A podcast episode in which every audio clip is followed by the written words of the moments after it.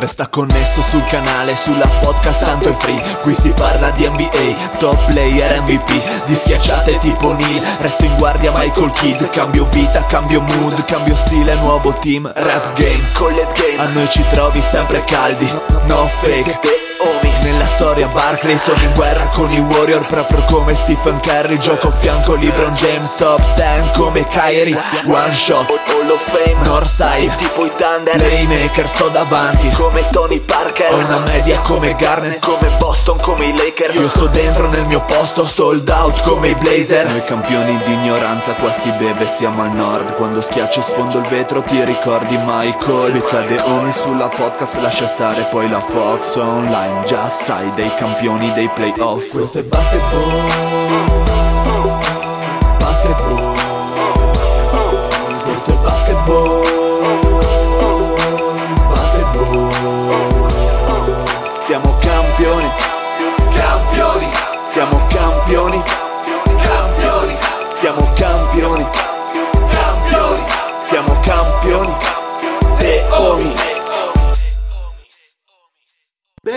questa nuovissima puntata di The Homies. State ascoltando la voce del Tile, del Tile col colluttorio. Io direi una voce squillante, un po' squillante, un po' squillo, un po' un po' squillo, un po' squillo così. Eh, zio, tu... Eh, che bello, eh. eh. Ma adesso dimmi una cosa. Eh, dai, racconta. Allora, quanto belli sono i bagni alla turca? Eh, sono belli, sono Son belli. belli, quando poi tiri il gavettone Sì, con tutta la sì, potenza. sempre quel rumore, quando senti il buco. Che rumore, che rumore fa? È tipo uno- una roba del genere, no? quando senti proprio il buco perfetto. Perfetto, eh. Mi piacciono un sacco. a me. Ciao zio. Ciao carissimo Dile, buonasera a tutti. Un saluto al Patrizio, grandissimo. Ciao soprattutto. Come stai, Pat? Bene? Sì, sì. Te la ridi, te la canti, eh? Sto bene, Un saluto al Mario. 100%. Buonasera a tutti, soprattutto a quelli che la mattina presto vanno a camminare per tenersi in forma. Un E di sal- chi stai parlando, Mario? Di No, non sono cazzi tuoi. cioè, a, Un saluto- a- a- a luna. Appena svegli. Un saluto a Lorenzo, il nobile di Torino. Saluto a tutti, belli bagni alla turca, ma di le, le terme giapponesi non le batte nessuno. imbattibili, Eh. imbattibili. Battibili nelle terme giapponesi. Dopo dipende chi incontri dentro le terme giapponesi, perché ci Eh. sono... Eh, Eh, eh, eh, eh, sono persone e eh, persone in questo mondo, ragazzi. Esci uomo. Ecco. Bene, volete partire dalla Pacific o dalla Northwest, ragazzi? Quale vi piace? Nessuna delle due. Allora, partiamo dalla Pacific. Bravo. E, e casualmente, secondo me, la prima squadra che affronteremo sono i Sacramento Kings. ragazzi. Casualmente, eh? Casualmente Proprio così. abbiamo estratto così un bigliettino a sorte. Ed è e stato sfortuna. Sacramento. Abbiamo deciso proprio. da- Eh, No, è tra l'altro proprio una bella squadra, mi sembra. no? è partita Questa- bene romboante, Sì, sì, no sì, sì, sì, Mario? Raccontaci questi Kings. Innanzitutto Allora, intanto- anche- Sì, Sì. tu vai. No, vai, vai, prego, prego. No, dai, vai, parla di pure. No, volevo, volevo vedere. Di pure le tue quattro stronzate, dille, dille, dille, vai. No, volevo vedere gli over-under di Las Vegas. Ecco, vai. 33 e mezzo mi pare. Ok, grandissimo. Bene, direi che siete proiettati per quel Grande. risultato. Visto l'inizio di stagione. Allora, Vai, Mario. intanto non, non siete per niente simpatici né voi del podcast né voi di Las Vegas perché eh, tutto questo disfattismo sui, sui Kings eh, al di là Ingiustificato. ingiustificato, no, è giustificato dal fatto che sono i Kings e quindi diciamo che i precedenti lasciano, eh, lasciano un po' qualche, qualche dubbio ecco, sul fatto che anche con una squadra insomma decente ehm, un modo per, per rovinarci la stagione lo troveremo insomma si- siamo pur sempre la franchigia col, con la più lunga assenza da- dai playoff e quindi eh, qualcosa vorrà dire e, Perché non Che questa siete- tradizione? Che è una merda, una franchigia di merde. Sì. Beh, insomma, questo lo dici tu, ma insomma, non mi sento proprio di, di dissentire al 100%. al 100%, ecco. E no, quello che volevo dire è che comunque la squadra, secondo me, n- non è poi così, così male, anzi, eh, dalla trade di Sabonis, eh, per cui insomma eh, ci siamo giocati il buon Ali Barton. Ma cosa succede? E, mm, Rigore per so, ho sentito un rumore. Ah, no. No, no, è successo un, rumore fortissimo in cuffia, non so se avete sentito. eh. Vabbè, Era comunque Sabonis, dicevo, secondo me che ti dalla parlava. trade Sabonis, insomma, la squadra adesso ha una sua precisa identità. E, mm, insomma, si è, torna- è tornata a essere la squadra di Darren Fox eh, al 100% con eh, Sabonis a, dominare sotto le plance e secondo me il quintetto non è affatto male con eh, Kevin Werther eh, insomma, arrivato quest'estate da Atlanta e, mm, il giocatore che onestamente a me piace che però ancora E che ha fatto degli europei di altissimo livello, diciamolo. Ma tu puoi dire quello che vuoi, insomma, eh, controlla le cazzate che dici.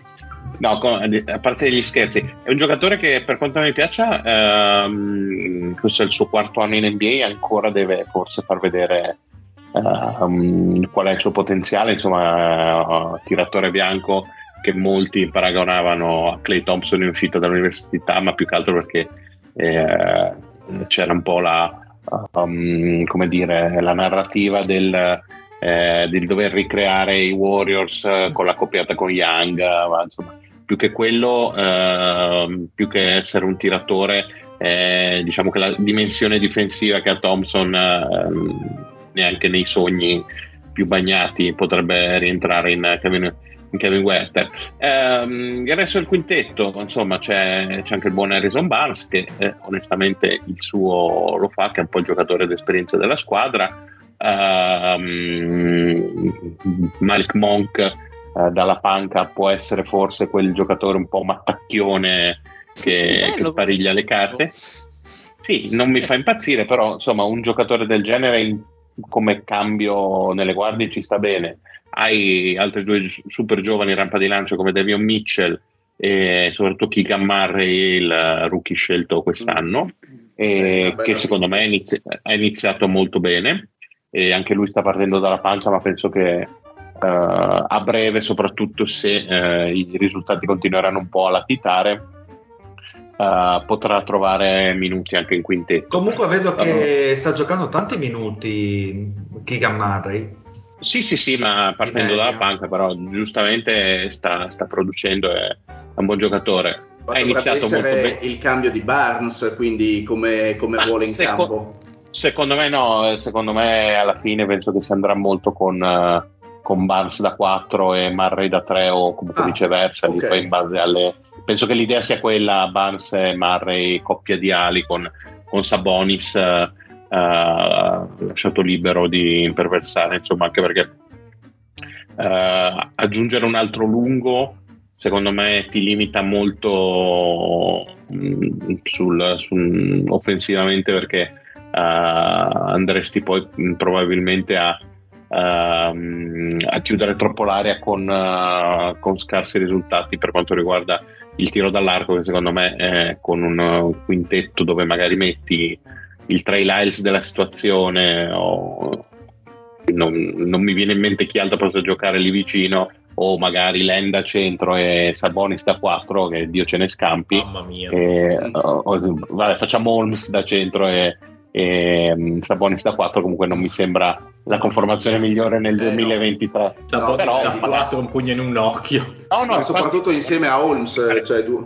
Sabonis deve giocare da 5 e Holmes secondo me è eh, una delle migliori eh, eh, centri di riserva. Infatti credo credo che lui non finirà la stagione la stagione da noi perché è un po' troppo appetibile secondo me eh, per, per- per diverse squadre. Quindi secondo me si può ricavare qualcosa di buono e appunto avendo Sabonis eh, e avendo già magari un giocatore come che non sarà niente di che però per fare il cambio secondo me va più che bene per le ambizioni di Sacramento quindi magari ti puoi ricavare qualcosa da mi sembra uno dei pochi che abbia mercato eh, e sia sacrificabile ecco.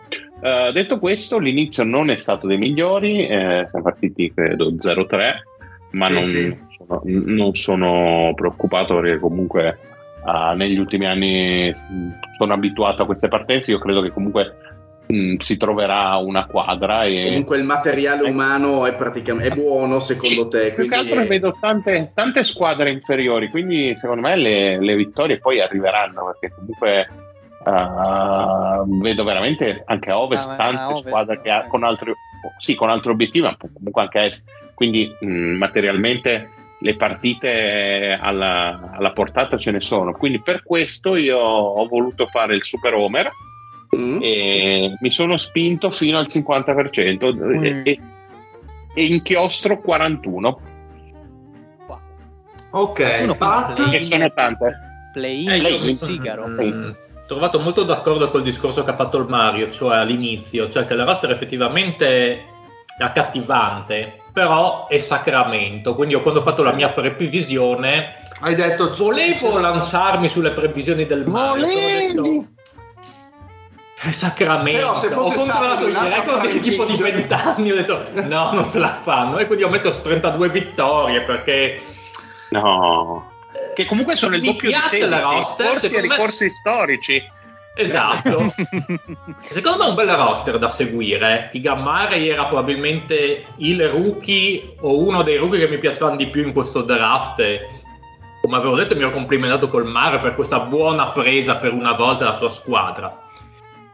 Sperando che non lo brucino come Ali Barton, un'altra buona presa. Beh, non è E- stato bruciato è stato insomma ci ha guadagnato Sabonis insomma sì, non so chi ci ha guadagnato di più tra le due squadre. Comunque, a parte questo, secondo me è una squadra interessante. Deron Fox sta facendo mh, buone statistiche adesso. All'inizio è iniziato molto Ah. forte. Sabonis e soprattutto Harrison Barnes mi sembra che debbano un po' entrare eh, Sì. nel- nella condizione di, di, di per quel che valgono le essere- prime partite di campionato, che valgono, ovviamente. Mi sembra che Harrison Barnes abbia iniziato piuttosto male.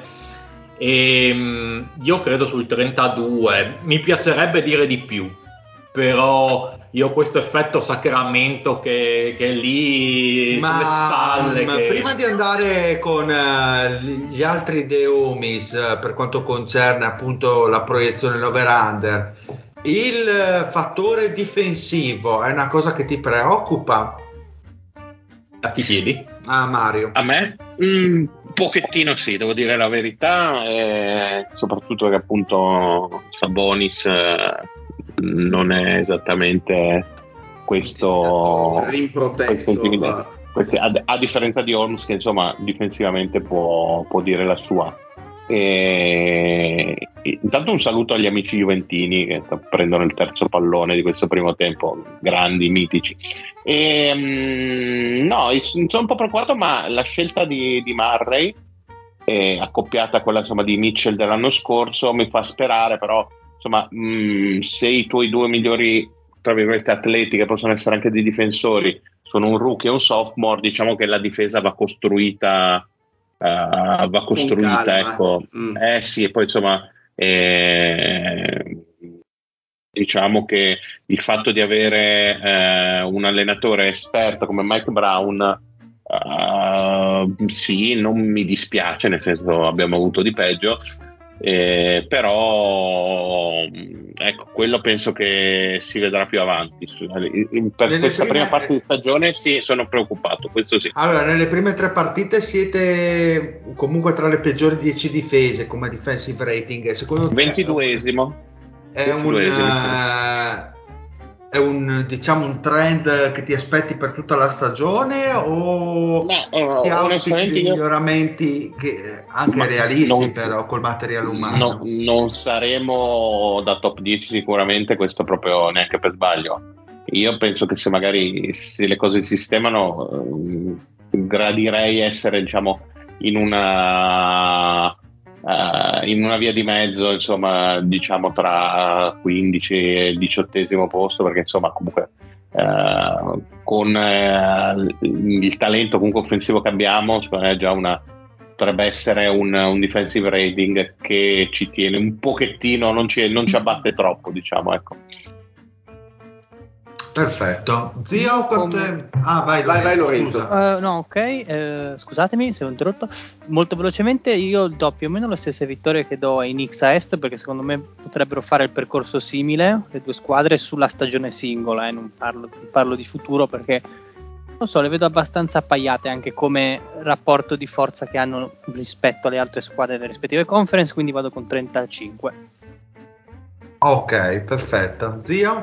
Allora, eh, in sintesi, una squadra formata secondo me da discreti pazzi eh, perché mi viene, mi viene, difficile pensare che con questi giocatori nella loro follia riescano a fare solo 32 vittorie perché insomma Fox da solo, Sabonis da solo nel, o anche il Keegan Murray che mi sembra un grandissimo scorer qualcosa potrebbero portare a casa anche trascinando gli altri io, io mi tengo sulle 39 vittorie però è una squadra secondo me che è ben costruita, nel senso ha il, giusta, il giusto equilibrio tra giovani e giocatori con un po' più di esperienza. Eh, mi sembra leggermente, è composta da buoni giocatori ma leggermente disfunzionale. Secondo me tanti, eh, tanti, tanti discrete prime donne, però un'amalgama ancora da costruire. Ancora da costruire. Quindi gli avrei dato, cioè potenzialmente avrebbero anche più, più vittorie di 39. Secondo me, come diceva prima il Mario, sul, sul 50% potrebbero anche permettersi di viaggiare, però è anche vero che storicamente è una squadra che non, uh, si ostina a non voler vincere. Ok, perfetto.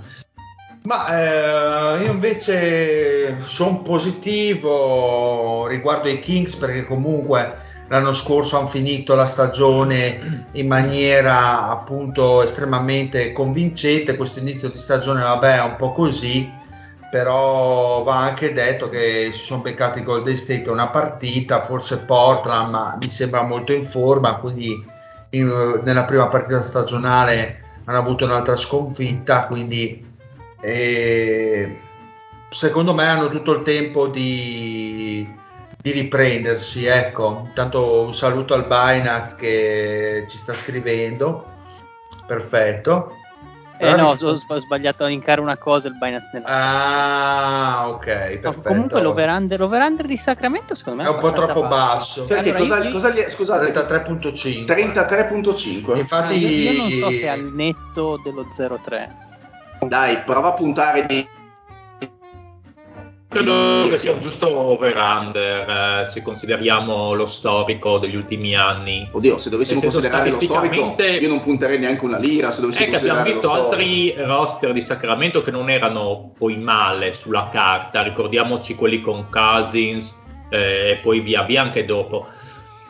Non sono mai arrivati a fare granché, neanche in quelle condizioni. E Cousins era un giocatore molto superiore al Darren Fox di adesso nel suo massimo non lo so, mh, mm, diciamo ha questa disfunzionalità sì, Sacramento il, che giustamente il, secondo il, me poi riflette sulle, sull'over-under. Ma eh, a mio avviso vittorie, dile, poi Sì, allora io non darei proprio il 50% pieno, quindi mi terrei sulle 37 vittorie. Mi piacerebbe molto che questi Kings riuscissero comunque a convincere con questo assetto che comunque mi piace, Huerta può perché... crescere Sabonis, cioè il, il, mio grandissimo punto di domanda è il lato difensivo, perché effettivamente manca probabilmente un, un, ancora uno o due giocatori che possono dare un contributo, soprattutto dal lato, da quel lato, ecco.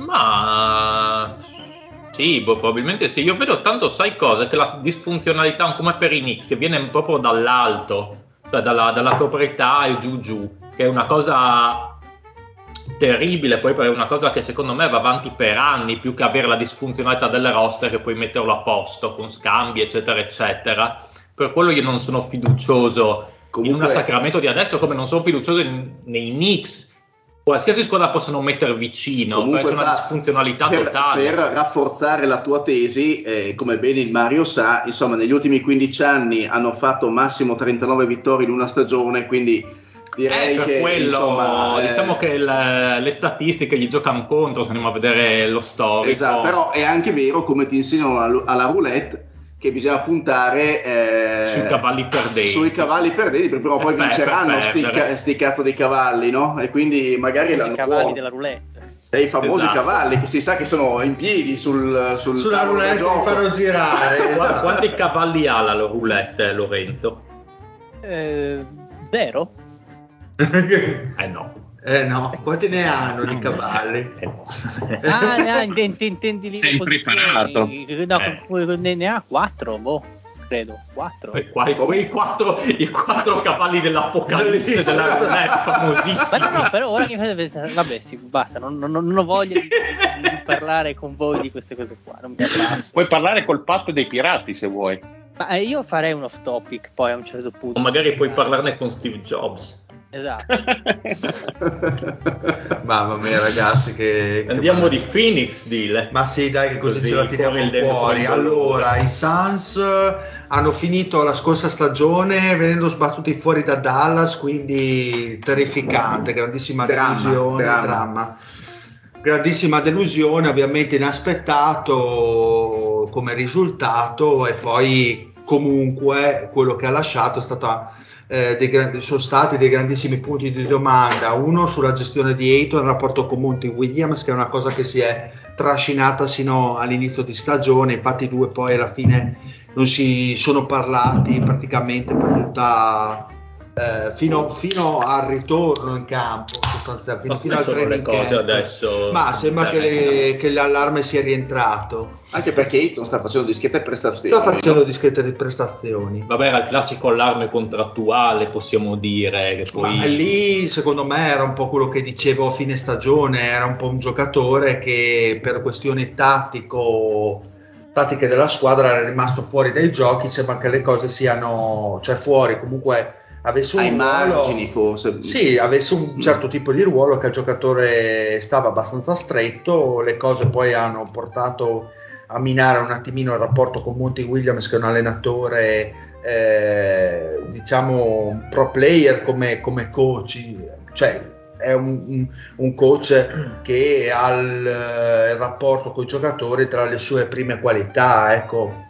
Più che Ma in queste prime apparizioni, sempre per, per quel che valgono, come ti è sembrato Ayton? A me sembra una in squadra campo? molto serena. Ayton eh, mi sembra. Cioè, è cambiato qualcosa a livello tattico per Sì, Ayton? è cambiato qualcosa, senza dubbio. Le gestioni, cioè Paul ha, a mio avviso sta giocando, sta tirando di meno, sta ma, tirando ma anche al, male. ma al deambulatore Paul in campo o al, deambula- al deambulatore? Sì, ha un po' il deambulatore, Paul ormai ha 37 anni suonati, però diciamo che sta facendo giocare eh, i giovani e Ayton ha molte più, tira molto di più in confronto agli anni passati. Mi sembra che il ruolo di responsabilità gli sia stato dato e il ruolo anche la fiducia. Poi alla fine mi ha, fa- mi ha fatto molto sorridere che abbia voluto sparare su Sarver che era stato appena segato per quanto concerne il blocco contrattuale eh, che era in essere con Ayton e poi alla fine quest'estate ha avuto il suo rinnovo quindi sembra che anche il discorso Sarver che poteva Destabilizzare. essere- destabilizzare il- lo spogliatoio sia almeno per quanto si vede sul campo per ora. O era ben portato- voluto dai gioc- così ben Eh, giocatori che eh, secondo me hanno, Eh, sa- hanno fe- hanno stappato- il Don Perignon appena si è levato dal cazzo. Quindi adesso andiamo andiamo a vedere anche cosa succederà poi con la proprietà secondo me ci vorrà un po' di tempo per eh, trovare l'acquirente ma insomma ci sono stati diversi rumors ma credo che comunque qualcuno si accatterà ai Sans e tra l'altro il costo che dovrà sborsare non sarà di quanto, si, neanche- di quanto si parla? ma Michele? erano 3.5 eh, oddio adesso so quel numero lì ma so Beh, che discreto direi, no? miliardi adesso non so potrei dire una sciocchezza Di cune però. Mm, di cune esatto so che comunque per quanto ne aveva pagati Sarver eh, tu ne guadagnerà un bel po' quindi la sua Strano però, eh, strano, strano, eh, strano. strano, molto strano.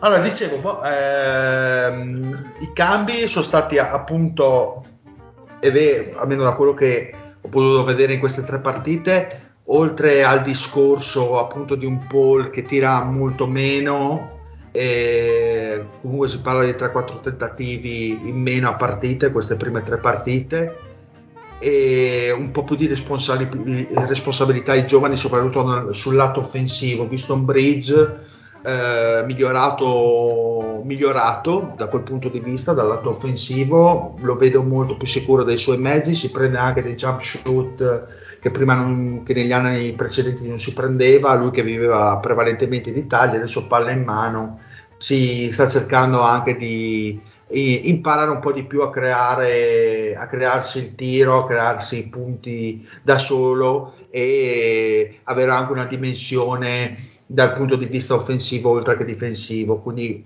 benissimo perché era una cosa di cui mi lamentavo anche negli anni precedenti. E poi c'è stata la mossa Cameron Johnson titolare al posto di Crowder e altra diciamo caso Eh, belli del fu, naturale. del fu Crowder. del fu Crowder che verrà smazzato adesso c'è Miami, Bucks eh, Sì, qualcuno salta fuori per Qualcuno Crowder, salta Una di queste squadre qua. sì. Eh, Tra l'altro, io, io stavo guardando Minnesota mh, stasera e mi Ah, vedo beh. praticamente, cioè Teo mh, mh, Prince è uguale a Crowder.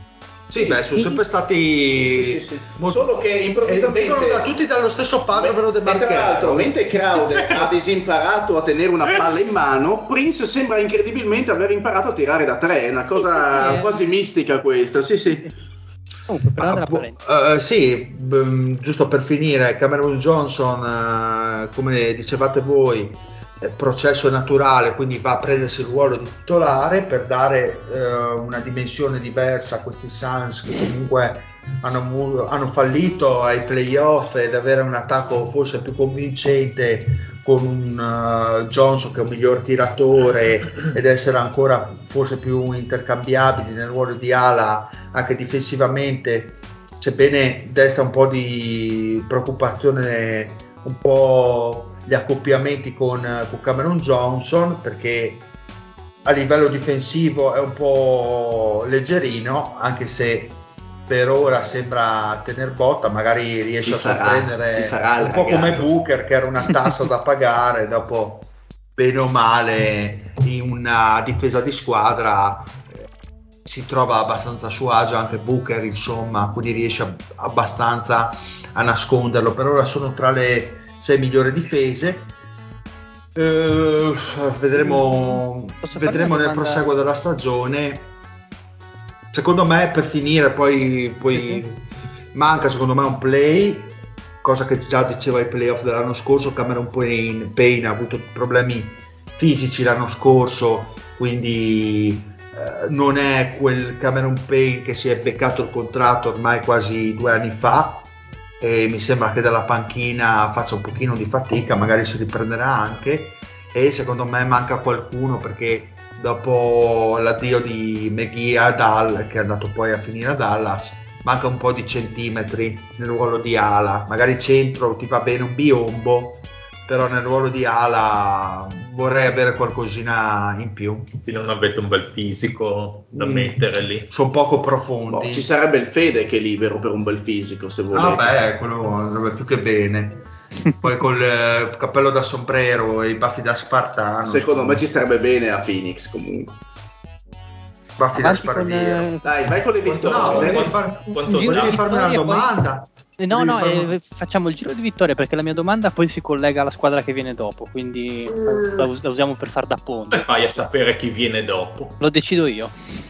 Allora, Grandissimo. qua gli amici di Vegas mettono 52.5. Sono stati vicino. Io sono in under, secondo me, come dire, tante vittorie in meno non le puoi mettere perché comunque è una squadra forte, ai playoff eh, ci andrà, a meno che non Direi, si spacchino insomma. metà squadra, ma non credo che sarebbe veramente una stagione avversa. Dai, under quanto, dile? Va di tre vittorie, metto sotto le 50 vittorie, un 49. Uh, ma molto C'è conservativo. un bellissimo, un grandissimo calo rispetto all'anno Eh sì. scorso. Mm. proprio. No, anch'io ho visto, cioè penso che tutti noi abbiamo messo un calo rispetto allo scorso anno, mi sembra abbastanza Eh, scontato. ma- ma- ma- ma ma- 64, Queste 11 no, che cosa sono? 64 Queste lo 15 scorso anno. eh, qu- Sì, 15 appunto, vittorie in sì, meno sono assolutamente.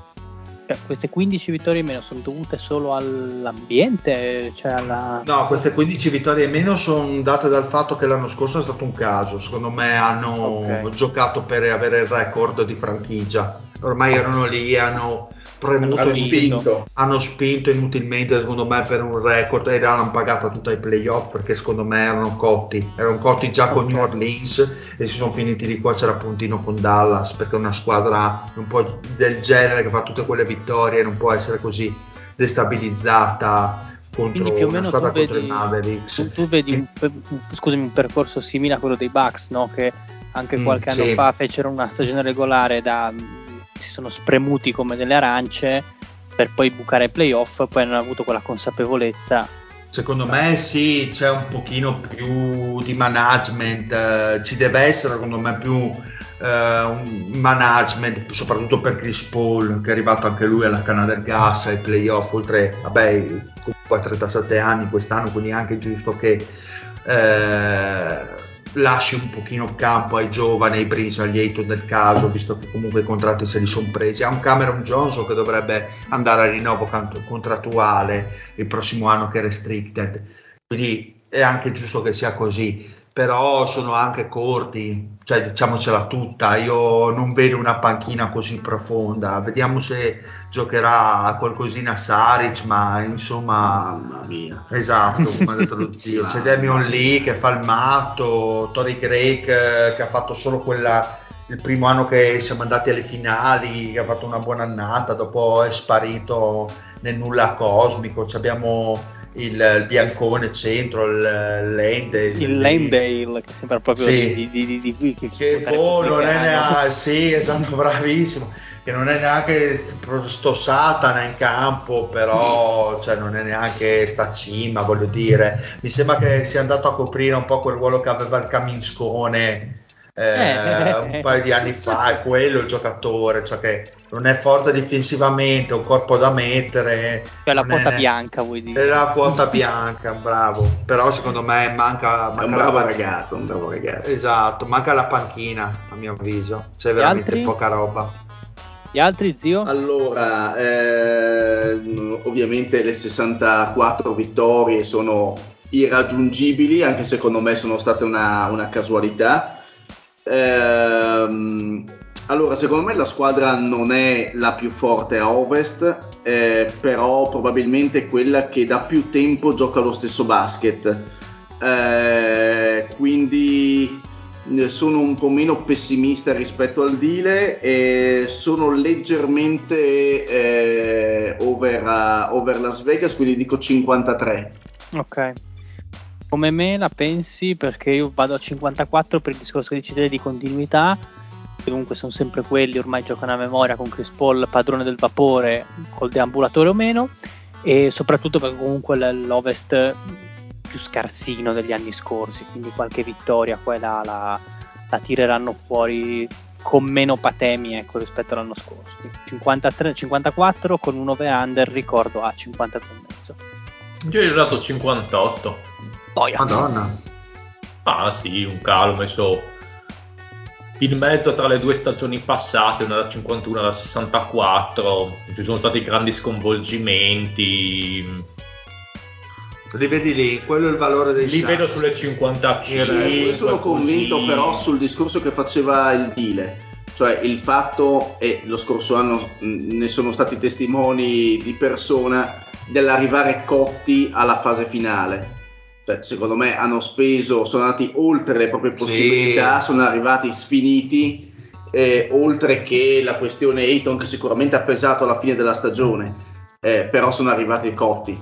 Cioè, una squadra che ha basato tre quarti della stagione sul correre e poi non, eh, non, non correva in campo. Sì, sì, boh, correre di- comunque era una, tra le prime 5 in difesa, tra i Esatto, primi 5 attacchi, si sono esatto. fatti prendere a pesci in faccia da, da, da Alla, secondo me è stata una brutta sconfitta e erano sulle gambe, Secondo sulle me gambe e sulla un pochino a, do- testa. a dosare, a dosare i Sì. minu- i, minuti. Mi auspico questo. Quindi Marione? partita in più. Mario, Ma diciamo che sono in linea con quanto ho sentito fino adesso. Io penso che resteranno ampiamente ai vertici, si giocheranno secondo me il primo posto ah, o giù di là e ho messo 55, insomma un calo rispetto all'anno scorso, ma ci sta, insomma, mi- non ho sentito cose in cui sono particolarmente in disaccordo, quindi va bene così. Per la cronaca, quello dei Suns è il secondo over-under della Lega dopo Boston. Mm. Ma tanto sappiamo quali sono i veri Sans, quelli della Dynasty, Mario. Mamma mia, mamma mia, Eh, peccato. que- Pe- sono vabbè, quelli che vinceranno tutto. Dai, quest'anno Eh, sì, l'anno vedere- vedremo. Eh, grande lo zio Sornione. Bene, quindi andiamo ai, ai Fakers. Ah, beh, io volevo fare la domanda di collegamento. Vai, vai, Eh, vai, vai. Lorenzo. Io volevo fare la, la domanda su Suns Clippers, non so se, se, se lì l'ha vista. Sì, l'ho vista, Quella- sì. Ecco, esatto, ma mh, come te la spieghi? Cioè, c'è stata comunque una vittoria molto schiacciante da parte Eh, di madonna, è finita praticamente al primo quarto. Esatto, ma è dovuta al fatto che i Clippers comunque sono ancora indietro, nel senso... È dovuta dal fatto che i Clippers, secondo il mio punto di vista, sì, nel senso che Con Kawhi che esce dalla panchina, ricordiamo. Ecco, punto, cioè, punto uno, Kawhi che esce dalla panchina, Paul George che deve fare sempre il grande ammiraglio tirare- e tirare la barchetta. Cioè, per quanto Paul George eh, sia un grandissimo giocatore e che sposti, bla bla bla, voglio dire, ti becchi una squadra comunque come i Suns in quella serata particolarmente in forma, forse anche eh, pronta mentalmente a riscattarsi dalla sconfitta in overtime contro Portland. E si sono fatti un po' incatenare dal gioco dei Suns, sono andati subito in vantaggio, non, eh, poi i Clippers sono rimasti sempre sotto, continua- non avevano neanche secondo me il giocatore a parte Paul George che gli desse quella dimensione in più, Kawhi è partito dalla panca, non l'ho visto particolarmente bene, A parte che Eh, starà giocando 18 minuti a partita, quanto sta giocando? sì, Eh, eh, il- ho visto be- benino Una il John ventina, Wall, ventina. mm. Ecco, ho visto benino il John Wall eh, con un fisico asciutto che gli può dare sicuramente una mano dalla panca, però boh, questi Clippers qua li vedo abbastanza come un- una montagna russa. In quel caso ho preso la, la bastonata. Quindi sì, Va stanno, bene. hanno giocato bene i Suns, eh, senza nulla togliere a Phoenix, però boh, secondo me era proprio la partita da perdere dei Clippers. Chi ce li aveva i Suns? I Clippers? Trio io. Vai Pat. Vai. Ah, i Clippers. Curiosità, quanto dà Las Vegas prima di iniziare? Allora, 52, 52 e mezzo come finito. Porca Molto puttana. alto, non me l'aspettavo. I, i- i Clippers su molti bookmaker erano proprio i favoriti vincenti ad ovest. Dai, ok. Ma io sono molto più tiepido perché. Cioè, lo so, andiamo Cosa sei? Tiepido. Ah, mi piace. Andiamo a leggere i nomi, vedi una bella squadra, c'è Paul George, c'è Leonard, c'è Reggie Jackson, c'è Vabbè. Powell, Zubas, ma cioè, La insomma, salma di Wall. sono nomi non sta che facendo comunque... male, eh. No, No, no, anzi, no, no, era ironica la mia battuta, il mio, il mio commento, sta facendo discretamente bene invece. Sì, sono nomi che, cioè, che hanno un certo impatto sulla carta, però c'è sempre un però, nel senso che i Clippers, da quando sono arrivati Leonard e Paul George, hanno avuto sta eh, nomea di essere la squadra pronta per il titolo, che è una, una cosa che hanno disatteso ogni anno, anche a causa degli infortuni. Ora abbiamo eh, Leonard che parte dalla panca perché così deve essere, perché eh, sì, dopo gli ultimi anni è sempre stato rotto, quindi insomma cerchiamo di evitare che si spacchi del tutto. E abbiamo, secondo me, almeno per i primi tempi, poi sarà da vedere magari da dicembre in poi, abbiamo un Paul George che tirerà la carretta come titolare, poi gli altri abbiamo Reggie, diversi Reggie Jackson, Powell, Morris, Zubac, che sono tutti bei comprimari, però nessuno spicca particolarmente nel quintetto, nel senso prendi questo quintetto, se non ci aggiungi Leonard, Boh, diciamo, diciamo che magari c'è Jackson che può avere la serata di grazia tra questi, ma Sì, anche Powell può avere una serata, il Morris può avere la serata, sì, però non, è- non hanno della Ci continuità. esatto, ci vuole Sì, uno che esatto, più se- continuo. se ti deve far Morris 25 punti, come appunto è successo domenica, eh, Cioè, Sì, macello, sì, sì. Eh, i Clippers sì, ultimamente si hanno preso questi giocatori ormai finiti, vedi Batum che fece comunque bene poi l'anno scorso, eh, Reggie Jackson, lo stesso Reggie Jackson si è, è tornato a far bene con i Clippers, eccetera, eccetera, adesso Wall, almeno questa prima partita, ha fatto bene, però prendono questa gente che è considerata abbastanza finita nell'oro, la fanno rigiocare anche a un buon livello, però secondo me manca Qualcosa. manca qualcosa, manca Leonard fondamentalmente. Solo Sì, perché Leonard Leo- non è ma- sano. Ma Leo- e Leonard di quanti anni fa manca?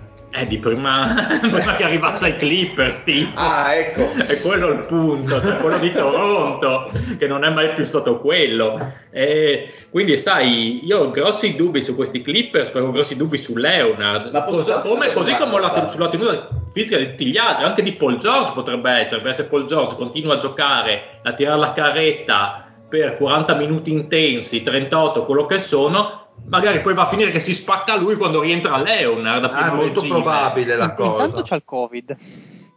Ma a parte questo, Pat, E quindi è destinato alla cioè, morte. lasciando stare il- la squadra di discreti imbolsiti che hanno, perché effettivamente di giovani non ne hanno, cioè hanno solo gente di una certa Hanno esperienza. gente che non vede il campo di quelli giovani. Sì, no, dico dei- della gente che gioca, soprattutto gente di esperienza. Sì, sì, sì. Ma quindi tra cioè, eh, i non risultati, per intenderci, visti che comunque i nomi ci sono e sono anche nomi di un certo spessore, i non risultati sono i giocatori il problema o potrebbe essere Tyrone Lu il problema?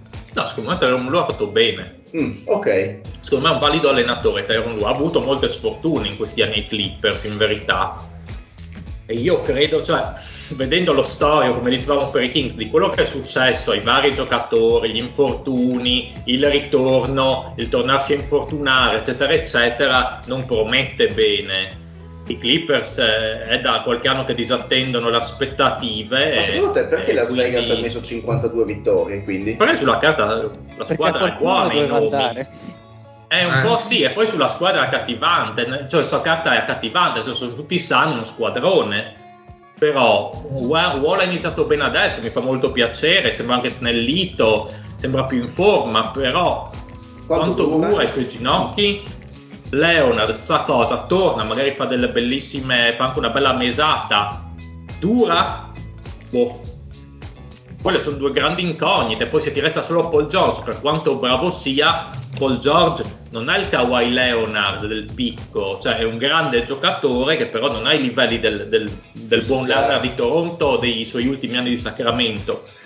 Sì, di San C'è Antonio. difficoltà, eh, di San Antonio, scusa, c'è difficoltà lì, cioè andiamo a fare i risultati che si erano fatti negli anni precedenti. Ma infatti magari qualcosa di più under perché magari Leonard riesce un po' a star più sano, ok, però bisogna, secondo me i Clippers gestiranno molto i minuti di Leonard in questa stagione, di Wall e di altri Ma giocatori quindi- importanti per arrivare poi ai playoff. Il succo è arrivare anche a dei play-in, per- cioè, ma arrivare sani. Sì, Ma magari alla sesta arriva- posizione. cioè, arrivano ai playoff, secondo me. i Secondo, secondo me qui abbiamo detto ai Suns che tireranno la, la, la cinghia per arrivare meglio, ma qui ancora di più, nel senso che potenzialmente sulla carta sono tutti sani, non hanno paura di affrontare neanche la prima a ovest.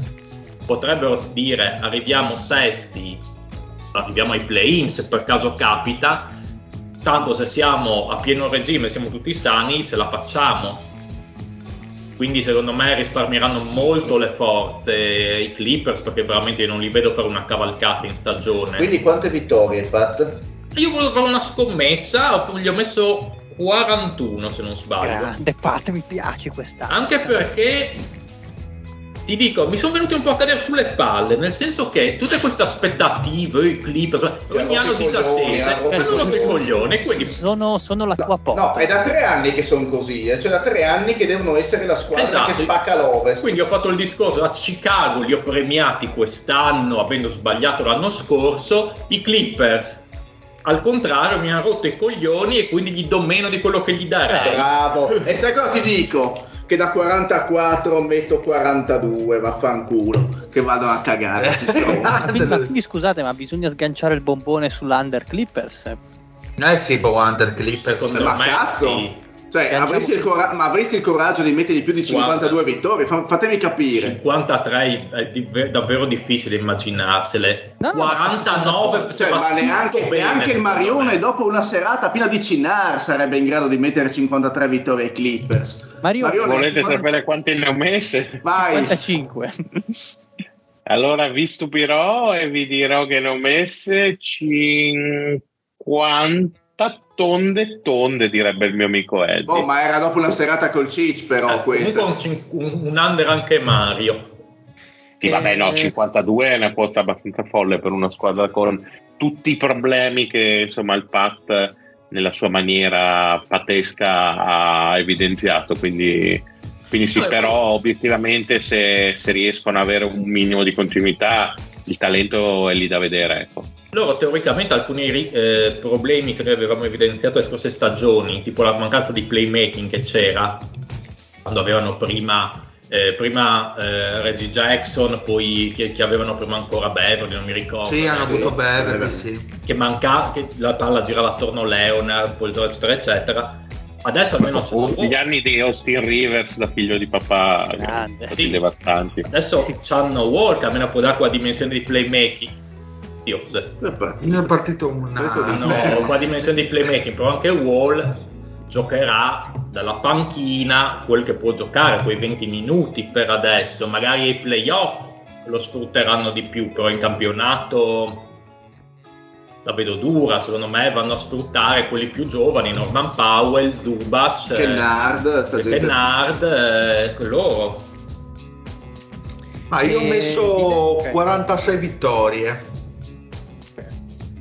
Allora, io Secondo volendo me- po- po- po- potrei fare la mossa. No, scusa, diretto interrotto, vai.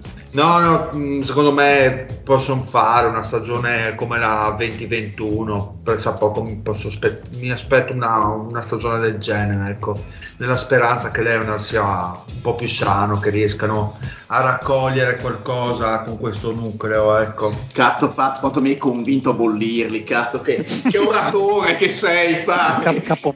che- sì, è stata una scommessa la mia un po'. ma hai ragione, bisogna seguirti sulle Saranno scuole. di più, penso. Mm, no, già. No, io ne avevo messe 44, però effettivamente sono troppo. 44, hanno tro- 45, hanno troppo rotto i coglioni, i però chi se ne frega, rotto i coglioni. Allora, io volendo potrei fare, potrei fare la mossa al contrario, visto che siete andati tutti under, potrei, scommet- 56. potrei scommettere contro di voi, andare over, così se vinco sbanco, però mi allineo anch'io alla linea Eh, popolare. perché non sei un uomo senza palle, abbiamo... Assolut- ass- Cazzo! assolutamente, Ma assolutamente. vedi, io, lo riconosco. ma vedi, io l'ho sempre detto, Lorenzo, tu devi essere più, cioè devi avere più il polso della situazione, devi un attimino osare, devi andare un po' oltre quelli che sono i tuoi stereotipi mentali, cazzo Lorenzo, devi osare, non devi dai, cazzo, Io- cresci Lorenzo, cresci! Ma sa- sai che ti dico, segna 56. Grandissimo! Bravo, bravo, bravo. Porca puttana, che uomo con le palle! Segna Questo 56, è il corner metti il che io voto. volevo, questo è il corner, vai, grande, no. 56. grande 56. Marisa, Marisa segna. ci- Marisa Laurito, grande. Grazie Maurizio Larri. Sei un grandissimo. E ora è tempo di sbancare anche la Dynasty. Andiamo sul mercato, porca puttana. che cosa ha bevuto lo zio? Niente, quello è il problema. grande, grande zio. C- 56 che poi verranno ovviamente corrette, eh? no, anzi no, Oh. no, le- No, se non fare il debole. no, no, no, C- c- c- 56, forte delle mie 56. E anzi, sai cosa ti dico? Adesso piazzo il bombone sull'over dei Clippers. Grande, Ti grande. apprezzo, ti stimo. Direi proprio. Comunque, e, ottimo. Quindi E possiamo andare con i Lakers, l'altra parte. Possiamo andare con i Fakers, sì che... Allora, io prima di cominciare i Lakers vi volevo dare questa- queste linee statistiche, sapete che a me piace andare a spiluccare tutte queste cose qua e vedevo eh, ieri che rimbalzava tra i vari tweet di tutti quei matti scatenati che seguo questa, mh, queste, queste- queste particolari categorie.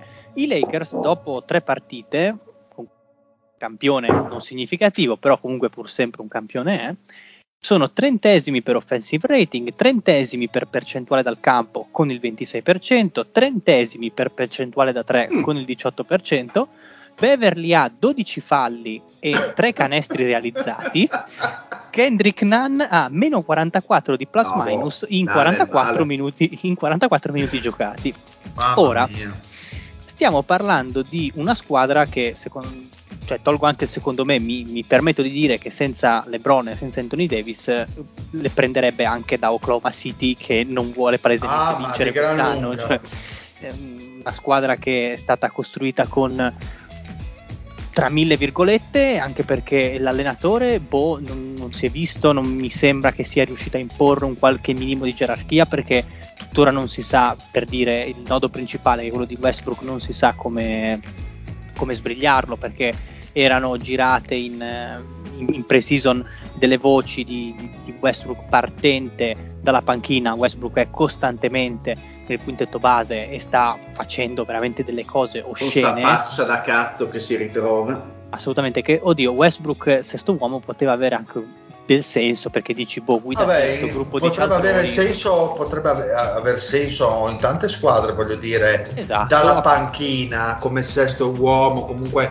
come scorer un po' pazzeriello che può scombinare le carte eh? no, ma infatti in squadre da tanking avrebbe senso infatti... se no in squadre da tanking ah, come, entra, come entra in te che il scivolato il buon Marione grande E mi sono esaltato perché ha segnato Milan e il Benfica contemporaneamente. Non ho capito più niente, devo dire qualcosa contro i Lakers. È assolutamente venuto nelle mutande. Eh. Mamma mia, incredibile. E, comunque, questa qua è una squadra che, come appunto diceva la statistica, che secondo me non è destinata a migliorare, quella del tiro da tre, non ha tiro. Cioè, una squadra che cioè, da anni ormai ripetiamo che LeBron ha bisogno di tiratori, LeBron ha bisogno di gente da servire sul perimetro forse anche Anthony Davis avrebbe bisogno di qualcuno che gli apra il campo invece che occupargli l'area. E invece sono giocatori insipidi, inconcludenti, perché... In realtà ce l'avrebbero, cioè lo scorso anno avevano Monk, che era stato preso per quello fondamentalmente. Esatto. Eh, che sì. poi però anche lì, come anche eh, Caldwell Pope prima, sono giocatori che poi una volta arrivati ai Lakers smettono di tirare da tre e fanno altro, cioè vivono di penetrazioni. Esatto, allora eh, per dare un contesto, secondo me hanno canato i bookmaker tutte e entrambe quelle di Los Angeles, a parte delle mie 56 vittorie per i Clippers, perché ne danno 45. Ora, LeBron e Anthony Davis valgono un grande numero di vittorie, 45 però per, ah, io vorrei fare una preview al netto di quello che è successo in queste tre partite, però è stato talmente lercio quello che, quello che si è visto in campo che non si può prescindere da, da, quello, che, da quello, che, abbiamo visto appunto eh, nella presentazione delle squadre. Il problema non era l'allenatore, tra l'altro.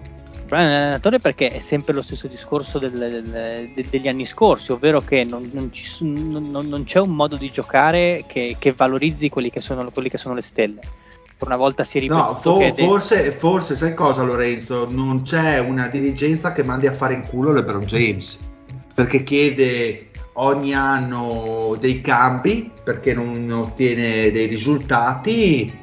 La dirigenza ovviamente brancola nel buio perché eh, si prende, si accatta a destra manca eh, della spazzatura quello che riesce a trovare. Quest'anno ha trovato il Lonnie Walker del caso piuttosto che Kendrick Nunn ma eh, il problema è che non è da, da, un paio di anni a questa parte non riescono a programmare una squadra che abbia un senso come avete, hai appena detto non riescono a programmare una panchina non riescono a programmare nulla e, e sono presi ogni volta da un LeBron che si lamenta dei, giustamente eh, per l'amor del cielo dei risultati che sono stati dipesi anche da Anthony Davis e dai suoi infortuni e sono stati dipesi da, questo, da questi fattori che ho appena detto, però un po' di colpa ce l'ha anche il caro vecchio King LeBron. Beh, ma non è l'anno, non è l'anno del ritiro questo per LeBron, mi sembra. No, lui vuole arrivare a giocare con no, no, no, no, no, è l'anno del, no, no, è l'anno del ritiro. Grande l'anno del ritiro. È l'anno del ritiro questo. Quanto durano questi Lakers però? Se... No, quanto dura questo LeBron prima che vada fuori dal cazzo? cazzo. Perché vabbè che è forte, però sì, è anche rotto i coglioni. Ma ecco, allora, do-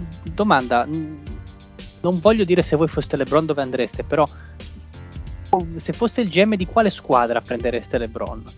Nessuno. Ma io andrei a fare in culo se fossi LeBron, sinceramente. C'è un GM secondo te che si prenderebbe LeBron pagando il Beh, oddio. che- No, pagando il peso di avere LeBron in squadra più che altro. Oddio, Cioè, eh, la statua della libertà è sempre, lì, è, è sempre lì pronta per essere rimpiazzata. Eh, Tutti prenderebbero LeBron, ma non ha senso Ah, cedere. dici che a Brooklyn se lo prenderebbero? eh sì, esatto. Ma sai, per, eh, per quello che ti porta, non dal punto di vista del gioco, ma per tutto il calvazione mediatico, l'indotto che ti porta, sì, ha senso, ha senso assolutamente prendere LeBron per qualsiasi squadra, anche per Mm, come aveva senso avere Michael Jordan per i Wizards ai tempi, anche se Michael Jordan era finito ormai. Eh, eh, eh, to- to- togli il discorso senso. economico, fanno un discorso tecnico. No, discorso tecnico no, non ha senso prenderlo. per perché nessuno. ormai eh, è vecchio, se devi prenderlo devi cedere roba importante proprio per il discorso di prima economico che comunque sta anche un po' alla base del, del basket, poi insomma della Lega. Più che altro sta alla base della figura LeBron Eh, attualmente. Quindi io non vedo la possibilità che venga ceduto, poi cedere LeBron è difficile che una franchigia ceda giocatori di, di quello spessore, cioè Ah, no, ma sì, Uno- no, poi sì, uno dei giocatori più importanti di tutti i tempi, non è Durant, è LeBron, per quanto bene posso, bene o comunque per quanto rispetto posso avere per Durant, È un altro livello. è un altro livello di immagine, cioè è un'immagine molto forte, è, è come se i Lakers o, o come una, una qualsiasi altra franchigia ceda, eh, avesse ceduto Kobe ai tempi, un'immagine molto più forte probabilmente di LeBron per i Lakers, però a livello di, di immagine pura del giocatore, un'immagine fortissima. Ma secondo te questi Lakers se, se dovessero avere difficoltà a raggiungere i playoff, eh, cioè si accontenterebbero anche di un primo turno questi Lakers? Ma io penso che non sia nell'interesse dei Si accontentano Lakers. di eh. quel che gli viene i Lakers, Esatto. tengono LeBron e vanno Secondo avanti me non hanno mica Non hanno obiettivi. interesse. no, non hanno obiettivi, nel senso che il titolo l'hanno già vinto, giusto? Sì. Eh, quindi non- secondo me in realtà è, è- è quello che rappresentano ora i Lakers, quello che è da mantenere, non il risultato in sé. Perché Certo, comunque- a meno che LeBron non chieda la cessione, quello è un LeBron altro che discorso. motivo ha di chiedere Però la che- che- cessione? Che, che motivo ha? Ha i suoi, avrà anche i suoi interessi. interessi finanziari Esatto. poi ai- ai- a Los Angeles, presumo. Sì. Quindi- È una squadra che gli dà grande visibilità, molto più che altre squadre, quindi finire la carriera lì piuttosto che finirla ai Wizards Certo. come il buon Michael Jordan, tanto per dire, è un altro fine di carriera. Eh, anche se poi magari i risultati sono uguali a livello di, di vittorie. Sì, però dopo, però- sai, finita la carriera, dove vedi sul- in prima fila seduto, chi vedi? Non vai alla- all'arena di Washington e vedi Michael Jordan, Che poi ma anche sei Michael sei a Jordan- Los Angeles e vedi non LeBron. avrebbe mai finito la carriera ai Wizards, l'ha finita perché voleva rientrare a giocare, se no col cazzo che la finiva ai Wizards, la finiva a Chicago, Certo. poi in una squadra di alto livello dei tempi, non andava a finire in quel patume che erano i Wizards, parliamoci chiaro, Mhm. è difficile immaginarselo. Però secondo cioè, LeBron è, è lì e finché lui giocherà sarà lì. Ma mettendo da parte LeBron andando un po' più sul discorso Squadra. basket giocato squadra, sono partiti molto male. Quali sono le soluzioni? Quali sono le aspettative? Aspetta, sentiamo Lorenzo, visto che è la sua Eh, squadra, esatto. dai. Eh, che mi state togliendo. Allora, eh, vo- innanzitutto, appunto, abbiamo parlato di LeBron, abbiamo parlato, abbiamo accennato di Anthony Davis che comunque sembra voler, cioè, o meglio, sembra. È stato convinto quantomeno a giocare da 5, sappiamo il suo odio storico per, eh, per- per questa, per questa posizione del campo dove, a detta sua, ma anche in realtà prende più botte. Ehm, volevo presentare un attimo per farvi capire quintetto e panchina. Quintetto appunto James e Davis che dovrebbero, vabbè LeBron ha tutti i suoi ruoli particolari, comunque ufficialmente parte da 4 con Davis da 5. E poi in guardia abbiamo Wal- Lonnie Walker, sì, quel Lonnie Walker di San Antonio, Beverly e Westbrook. Cioè, quindi mh, è un, è un quintetto che ha delle spaziature, ehm, visto che siamo anche sotto Halloween, è proprio, proprio da spavento, perché Beverly e Westbrook una coppia di guardie che non augurerei neanche Eh no, ai Nets, al mio peggior. Esatto, in panchina invece esce l'amico del Pat, il mitico Troy Brown Jr., che tutti gli analisti del draft ai Mamma tempi mia. dicevano che era il nuovo Iguodala, guardate che fine ha fatto. Eh, Austin Reeves, che non è Austin Rivers, ma il biancone dell'anno scorso, che comunque non aveva fatto. E se lui, secondo male. me, è uno dei pochi con un cui cestistico decente lì dentro. Sì, esatto. parere, parere mio personale. Ma no, è- che esce dalla panchina mh, sicuramente. Poi Juan Toscano Anderson, Matt Ryan, Kendrick Nunn, Damien Jones, quello dei, quello dei Warriors, cioè non ce n'è uno che, soprattutto dalla panchina, chi è che porta palla? Chi è che è in grado di orchestrare un attacco, un'azione quantomeno credibile? Non, non ho idea. Dire chiedeva cosa si può fare. Eh, a me sembra che per dire la grana Westbrook non, non so se non riescono o non vogliono risolverla, nel senso ah no ci teniamo Westbrook, tanto un altro uomo immagine ci fa vendere le magliette perché ci sono ancora i bimbini che si comprano la maglia di Westbrook, questo non lo so.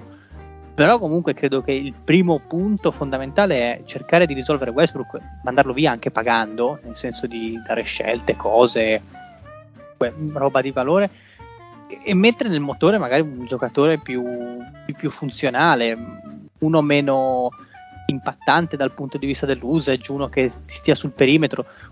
Che ne so, uno la Duncan Robinson mi viene in mente, ma non per forza Duncan Robinson, comunque i giocatori lì lunghi magari che ti sanno tirare. Dal punto di vista tattico aggiustare questa squadra rimanendo così com'è è impossibile.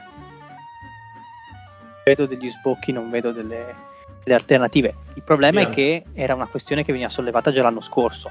E se vi ricordate, Una la- schifezza in panca per scegliere di dire ok tiriamo via Beverly o Westbrook e mettiamo uno cioè la gente che hanno in panca non è assolutamente credibile come titolare cioè passi ancora all'Only Walker che mh, sì, anche appe- lì. fres- fresco di firma, zio.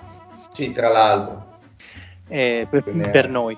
E, mh, quindi non, non saprei più che altro. A me sembra la stessa squadra che abbiamo analizzato l'anno scorso all'inizio stagione quando eh, c'era la novità Westbrook ed eravamo andati a vedere proprio nel dettaglio come attaccavano. Non mi sembra ci siano state delle evoluzioni, dei miglioramenti. Lì il coach prosciutto, il signor prosciutto, non, pen- cioè, non è che può far molto. Anche perché mi Eh, sembra. non ha materiale umano. Ma sì, cioè, io sono anche in difficoltà a parlarne anche perché com- cosa vuoi analizzare di sta squadra? Basta guardare anche gli ultimi possessi che hanno fatto contro Portland, che hanno fatto veramente delle mostruosità allucinanti con, con delle scelte scriteriate proprio a livello di possesso con Westbrook che sul più uno gli si chiude la vena e, e- adesso non mi ricordo bene com'è andata tutta la questione però sul più uno Westbrook va a tirare da 3 con 25 secondi alla fine, una roba del genere invece che tener palla. Poi ovviamente Lillard che è in modalità Dio in questo inizio di stagione prende e segna, più 2 Portland e si chiude la storia. Anche proprio a livello delle scelte sulle singole azioni mi sembra che non ci sia una logica, un- una quadra. Vittorie, vittorie under e gli do il 50%. 50% più 1, 43 dai. Vediamo. Anch'io 43. 43 appunto Comunque- sono sempre quei due. Comunque la 50% più 1 sarebbe 42. Adesso non, sì, non, non Sì, poi non sì. vuoi- 42, 42, so- sono arrivato a una certa. Sono d'accordo con voi su questo numero di vittorie, però io ho voluto fare la scommessa quest'anno proprio sui Lakers, che non, non penso, non riflette quello che penso dei Lakers, è solo una scommessa, diciamo, per la nostra competizione interna. Mi piace, le mi piace, previsioni. io gli ho dato 51 in questo. Boia. Ok. Però mi Cazzo. piaci, Pat. Un po' penso Ma 51 sommando quelle dell'anno scorso anche. È perché ho fatto, ho fatto 50% più 1 ed è venuto 51. che grande inappuntabile, inappuntabile. No, Ma eh, però eh, devo dire, secondo me Anthony Davis sar- sarà relativamente sano questa stagione. Mi Ho, ho questo, ho questo presentimento. Quindi secondo me hanno quell'arma in più, però certo sono tanto disfunzionali. Dile me le sono perse le tue 43 o 42? 43. Ok. Zio e Mario. Vai Mario. Anch'io ho messo, mi pare 43 controllo, sì, anch'io ho messo 43, sì, sì, confermo. Eh, Vai, Mario, sì, per inerzia più che altro, insomma, perché eh, qualcuna, più di qualcuna, Lebron ed Anthony Davis te la vincono da sola. Poi, insomma, ci penserà il VAR ad aiutarli come sempre, gli aiutini, bla bla bla. Quindi sì, no, sono mm, in linea con quanto ha detto soprattutto Lorenzo. Molto juventini forti, questi eh. Lakers, eh? Mamma mia. Eh, io 42, quindi in linea con voi.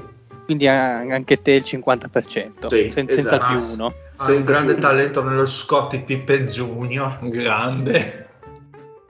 Lei Adelante. del futuro. Vai. Bene, andiamo con eh, Golden State. Andiamo con Golden State. Eh, anche qua i grandissimi Warriors in Come realtà. grandissimi. I grandissimi Warriors in realtà c'è, c'è poco da dire, nel senso che eh, sì, sono un- la solita squadra, hanno comunque un, un equilibrio un po' precario ultimamente perché finché i giocatori pensano a tirarsi sganassoni piuttosto che giocare a basket eh, potrebbe causare un problema, ma eh, mi sembra che queste prime partite di stagione non sia questo il caso. Eh, sono una squadra estremamente solida dopo il- lo sganassone rifilato da, eh, da Draymond Green a Jordan Poole. Sembrava che Draymond Green dovesse andare via Ai eh, Lakers addirittura. ai Lakers secondo me sono tutte delle cavolate pazzesche eh, perché poi tra l'altro Poole eh, non ha rinnovato il giorno dopo voglio dire dello Sì, sì, ha, rinnovato tra l'altro per strasoldi perché ha detto eh, Tyler Herro ha preso quelle cifre, le voglio anch'io. Esatto. Sì, anche meno, caro, caro però voglio dire non è un cattivo giocatore anzi non sta tirando benissimo in questo inizio di stagione però insomma eh, l'anno scorso ha fatto, del- ha fatto una serie di prestazioni molto solide. Sono, sono i soliti, vedo bene, cioè Wiggins ormai è un, um, un titolare assodato che continua comunque, ormai ha trovato la sua dimensione e già negli anni passati eh, sembrava molto a suo agio nei Warriors e con quel ruolo che gli era stato dato, quindi un, eh, una terza opzione offensiva barra seconda. eh, con eh, diciamo col benestare del Clay Thompson che eh, non ha fatto anche lui minuti piuttosto limitati inizio stagione si parla di 23 minuti non è ancora al top di gamma da quel cioè nel fisico poi c'è Looney eh, sempre solidissimo per i suoi 20 minuti francamente i campioni in carica non li vedo così eh, destabilizzati o in fase discendente. Secondo me sarà una buona stagione eh, di mantenimento del loro status, non li vedo per niente eh, asciutte. Infatti, comunque Las Vegas dà un buon 51.5 che secondo me ci può, ci può anche stare. Non li vedo in fase, in fase calante e, e le prime partite l'hanno avuto, come ho rimarcato più volte, e dimostrato. Eh, vedremo il caro Wiseman, l'amico del, del, del Pat, il grande, il grande Bust, se avrà possibilità di crescere e di mettere qualche mattoncino in più, visto comunque i suoi 21 anni, ancora molto giovane. Ecco, vediamo se si svilupperà o se sarà tradato, ma li vedo solidi, ecco. Eh, più che altro sì, sono quelli dell'anno scorso e boh, non so voi, ma io ogni tanto mi dimentico che siano i campioni in carica, che non... Sì, ma sai che sono... Ci- Oh, ma sono- sai che sono... No, ma adesso eh, per ridere, no? Eh, però eh, sono dovuto, ho dovuto controllare perché mi, ho, mi ho avuto un attimo di lapsus anch'io che hanno vinto contro Boston. so. Sì, perché un po' perché le finali dell'anno scorso sono state un pochino più sordine, almeno dal mio punto di vista. Sì, diciamo che i playoff dell'anno scorso sono sempre una merda. Brutti, brutti, tremendi. Sì, ma- Quindi probabilmente abbiamo voluto cancellarli dalla nostra mente. Sì, ma, ma un po' modo. perché anche per il percorso che hanno fatto, che eh, due o tre stagioni fa erano in fondo e sceglievano in lotteri, poi te li ritrovi a vincere. La struttura è sempre quella, giocano allo stesso modo. eh, Curry sembra averne ancora, quindi non, guffiamogliela e credo che faranno una regular season a velocità di crociera, molto tranquilla, molto controllata, un po' come Sì, come eh. dicevamo per... Cavolo, e adesso controllo che anche questo dato mi era un po' sfuggito. Già 34 anni a Kerry. Sì. Eh, vecchietto. Porca miseria. Las Vegas, quante 88, sì. vittorie mette? 51 e mezzo.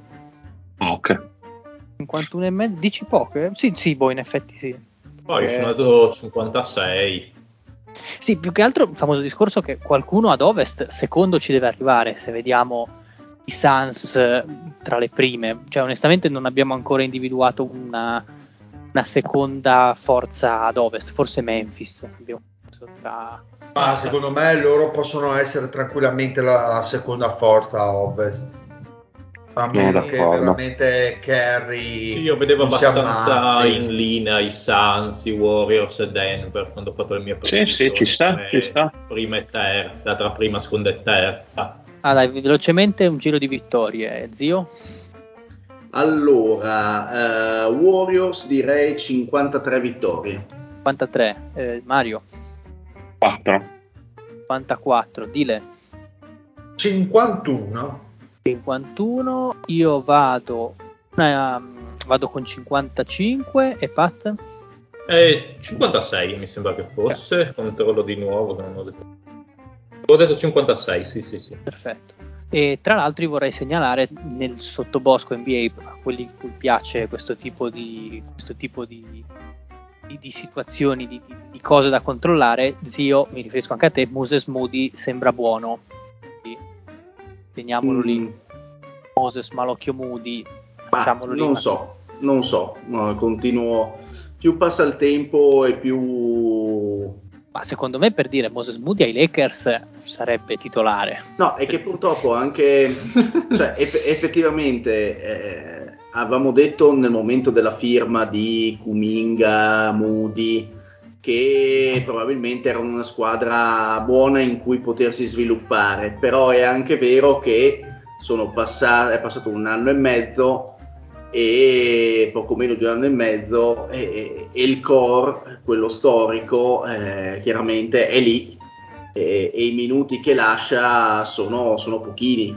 Sono Sì. scampoli. Quindi secondo Quello me sì. pro- probabilmente un Moses Moody, un Kuminga in altre franchigie giocherebbero molti più minuti con i pro e i contro di giocare più minuti, nel senso che potrebbero dimostrarsi di essere eh, discreti bust, ma anche la possibilità di farsi un pochino. Secondo me stanno, fra virgolette, entrambi perdendo un pochino di tempo, mentre Weisman mi sembra che comunque i pochi minuti a disposizione riesce a ottimizzarli.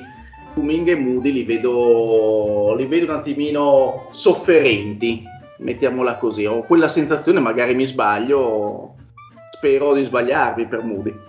E tra l'altro per chiudere il capitolo feticci, che se volete poi facciamo una finestrella ogni puntata, Coloco, nostro mito Christian Coloco, ha già guadagnato il quintetto base a Toronto, quindi occhio anche a lui. Grandissimo Grande. uno che non, la met- non fa canestro nemmeno da solo, però, Però titolare. grandissimo, grandissimo Coloco, Titolarissimo. titolarissimo. Avanti. Bene, and- andiamo con la Northwest Division, anzi Division, come piace a me. E quindi direi La di Panzer tirare... Division. Esatto, Panzer Division. Andiamo con i Minnesota Timberwolves, così si tira su lo zio. si Che tira su- palle di squadra. Ah, Sì, abbastanza, abbastanza. Una palla, sì, sì. Sono noiosi, zio. Ma soliti, Soliti ignoti. ma i soliti ignoti, nel senso, no, eh, chiaramente l'inizio di stagione non vuol dire assolutamente nulla. È una squadra che deve un attimino, secondo me, eh, migliorare determinati meccanismi, eh, da quel poco che ho potuto vedere. Eh, sulla carta sembra oggettivamente più forte perché, perché c'è Gobert, perché eh, Edwards ha un anno in più, eh, perché si presume che Towns abbia una- un'efficienza, un'efficacia maggiore, visti che comunque gli verranno tolti dei compiti difensivi. E quindi tutto fa presupporre che possa fare eh, più vittorie di quelle dello scorso anno.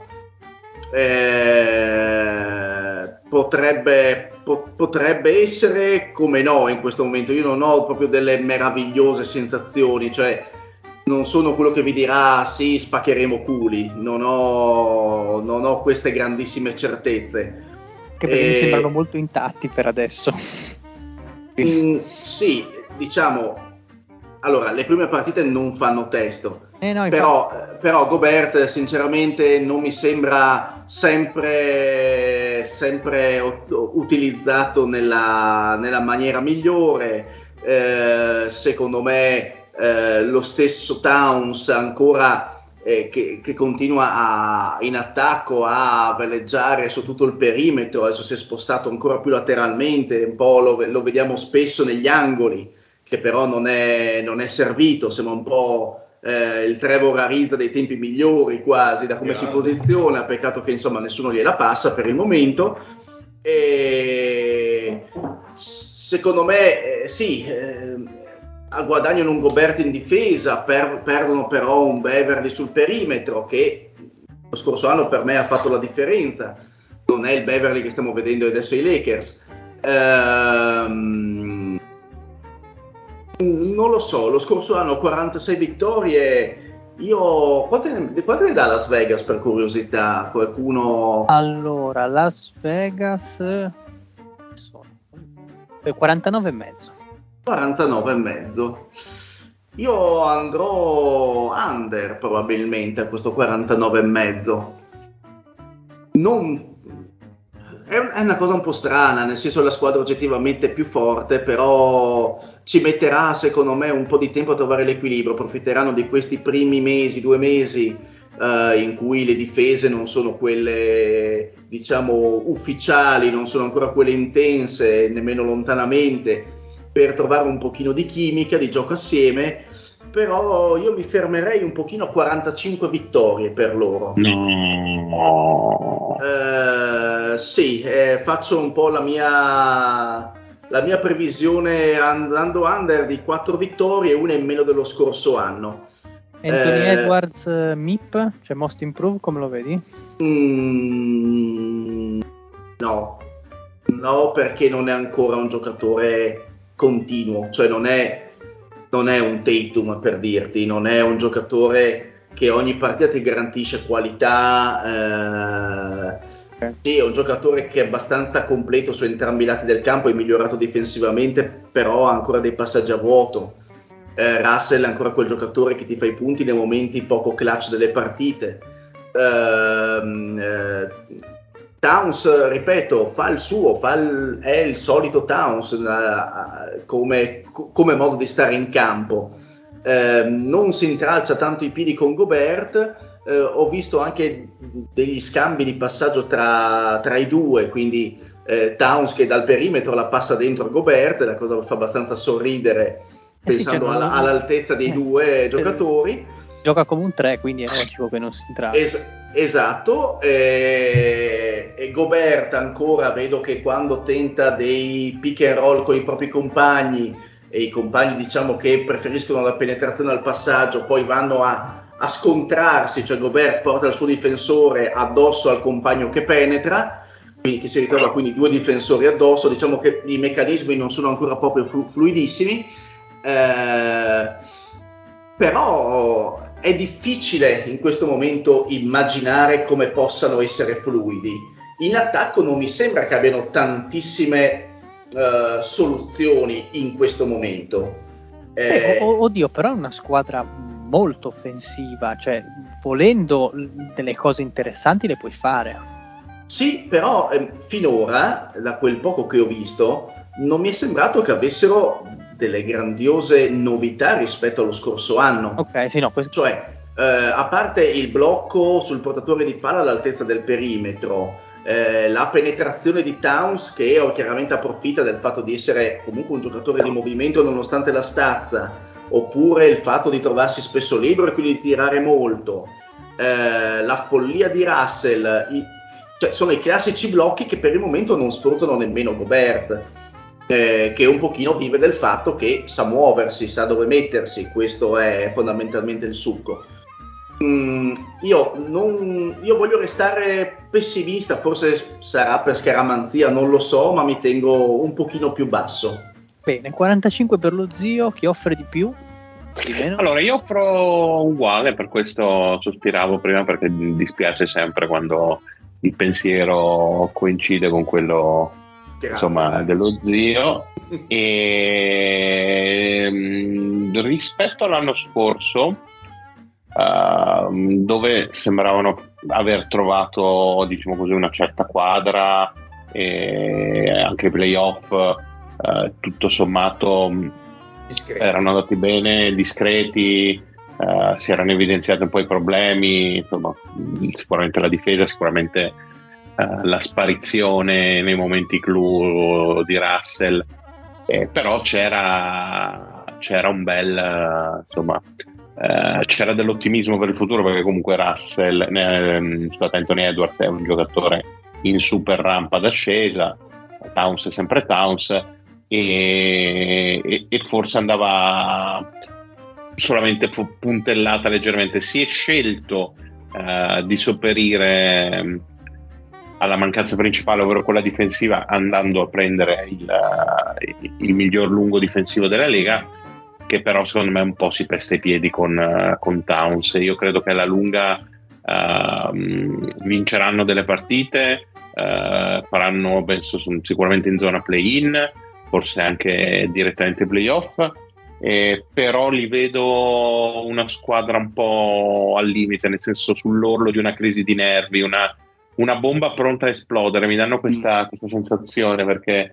non è così. eh. ma anche i giocatori stessi non mi sembra un grande gruppo, devo dire la verità. Secondo me Eh, manca sono- un pochino il, il leader che era Beverly lo scorso anno. Eh, esatto, stavo per dire una cosa del genere, manca un po' quei giocatori eh, che tengono unito lo spogliatoio e già il fatto che la prima uscita del eh, tuo, insomma, diciamo, talento principale, non me ne voglia Towns, ma insomma, Anthony Edwards è il giocatore esponente del futuro e, mm, e che alla prima uscita stagionale dice che insomma secondo Eh, lui sì. per rendere meglio dovrebbero giocare più piccoli possibili, detto nella squadra di Towns Esatto. e Gobert, insomma, Esatto. anche a livello di public relation lo puoi pensare, ma insomma, forse non è il caso eh, dopo neanche una settimana di regular season di dire eh, una cosa del genere. Ecco, mi fa capire un po' eh, la testa e la mentalità di questo gruppo. Comunque 45 mh, sono una, una quota, è ampiamente alla loro portata e sicuramente se girano le giuste rotelle possono fare qualcosa Poi di più. non hanno- non Gobert hanno nemmeno la un- Sì, sì, un- vai, vai. un una cattiva second unit, anche se rimangono sempre quei giocatori alla Malik Beasley, e che noi non ce l'abbiamo più, ma abbiamo dei giocatori similari, perché quando parliamo di Noel, eh, questo, esa- cioè, questo è il classico giocatore che prende la palla e non la passa a nessuno perché deve concludere che gli vada bene o male, e finora sinceramente a parte Prince che sta facendo il suo da comprimario, quindi tira quando è libero e la passa quando la deve passare e non fa nient'altro, cioè quello che gli si chiede. Per il resto, quelli che dovevano essere de- gli acquisti che po- potevano portare una certa, eh, una certa esperienza, non li abbiamo visti perché Forbes eh, gioca, gioca 8 minuti a partita, Kyle Anderson ne ha giocate due, ma praticamente come se non fosse stato in campo. Boh, Austin Rivers eh, per l'amor di Dio, quindi eh, diciamo che i nomi che avevamo diciamo, accennato e che potevano in qualche modo dare qualcosina in più finora non li abbiamo fondamentalmente visti, cioè non hanno fatto la differenza in alcun modo. Eh, L'hanno fatta i giocatori che già erano a roster, quindi secondo me è un pochino un, canti- un cantiere ancora questa squadra. Stile Pat.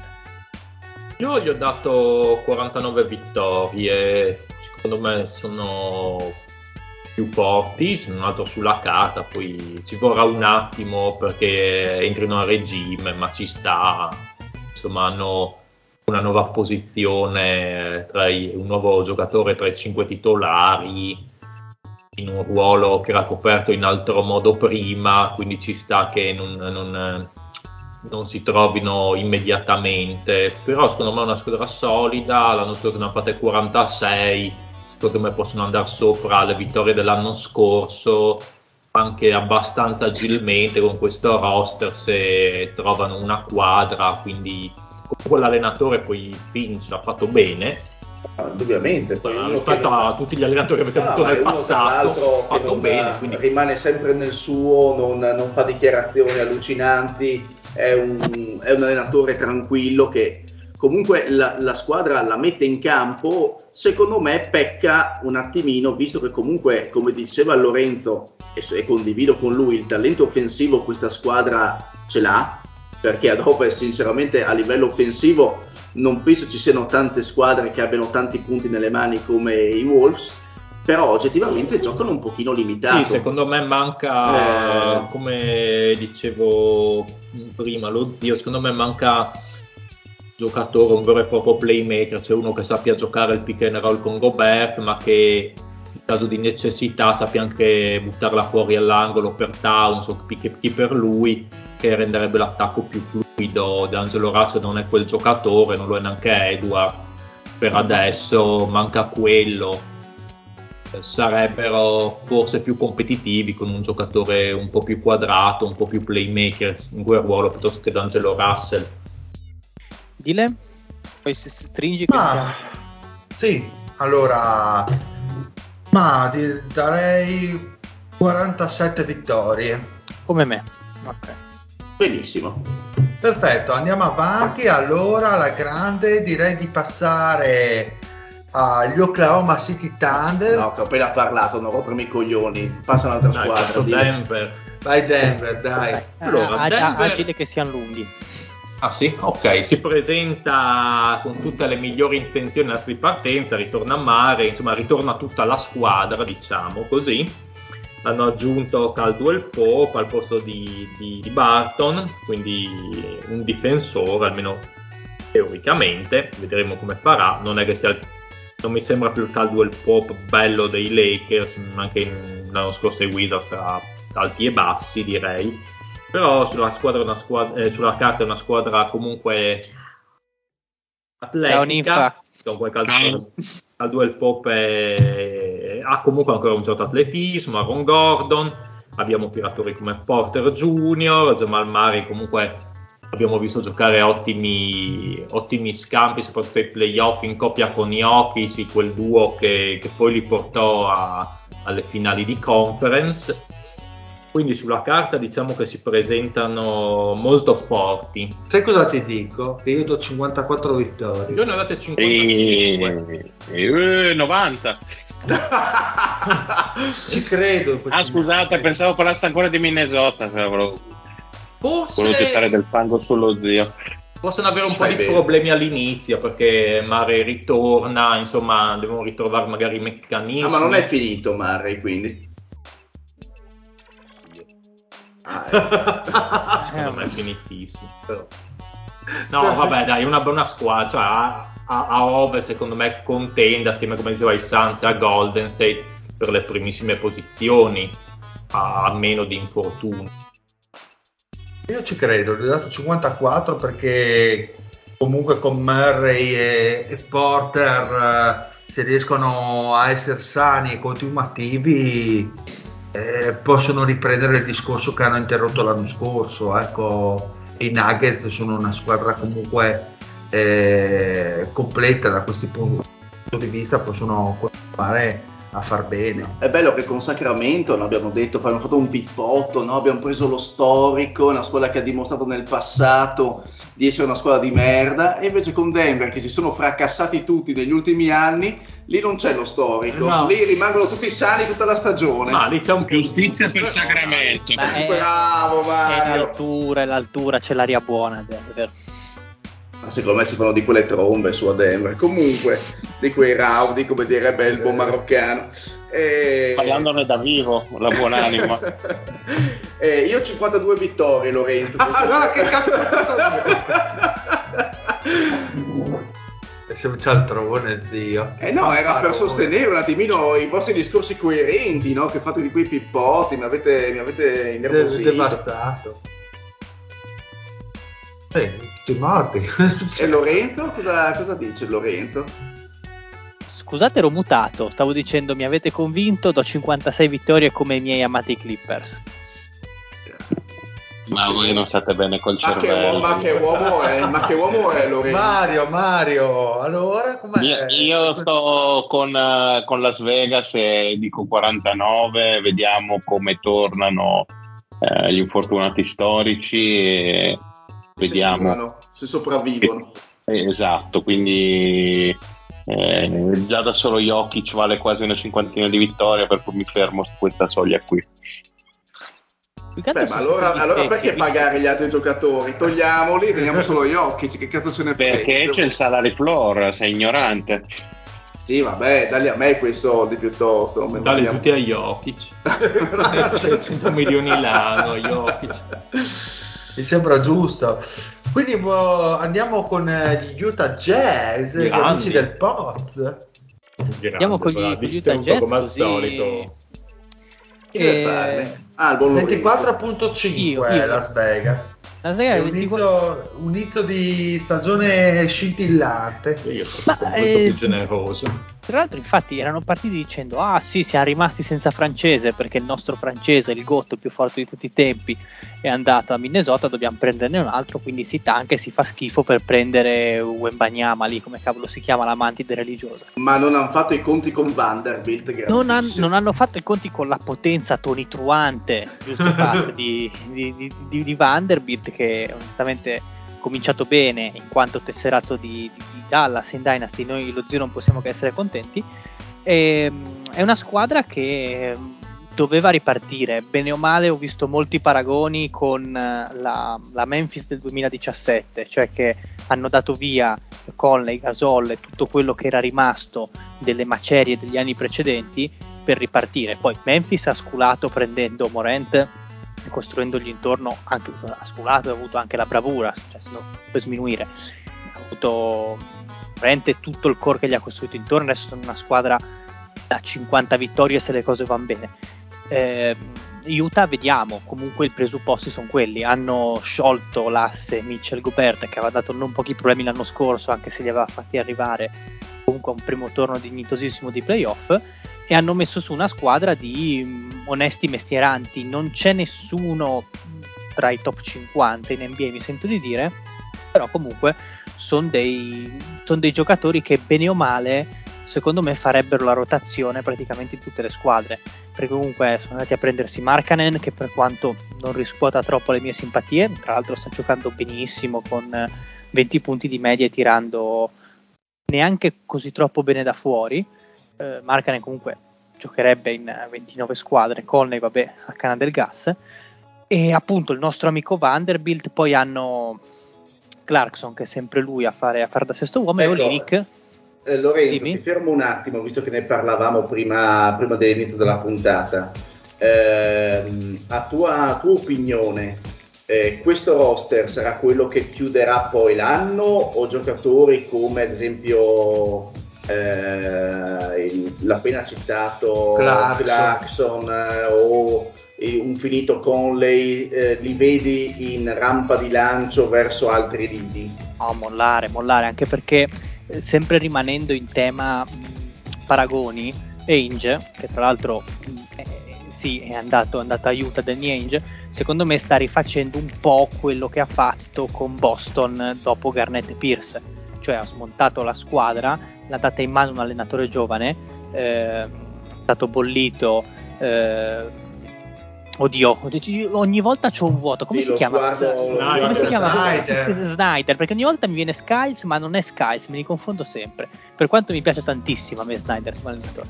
È stato bollito Psycho Snyder, è stata data la squadra in mano a, a Will Hardy, che sembra anche lui un nome di uno che vota repubblicano, un grande, un grande latifondista, possidente del, de- del New England, così. Tra l'altro è stato anche un ex presidente degli Stati Uniti per fare un po' di, un po' di storia. Comunque Willardi, allenatore giovanissimo e Ainge secondo me spera che possa ripercorrere quelle che sono state le orme di Stevens a Boston. Ma il sugo c'è?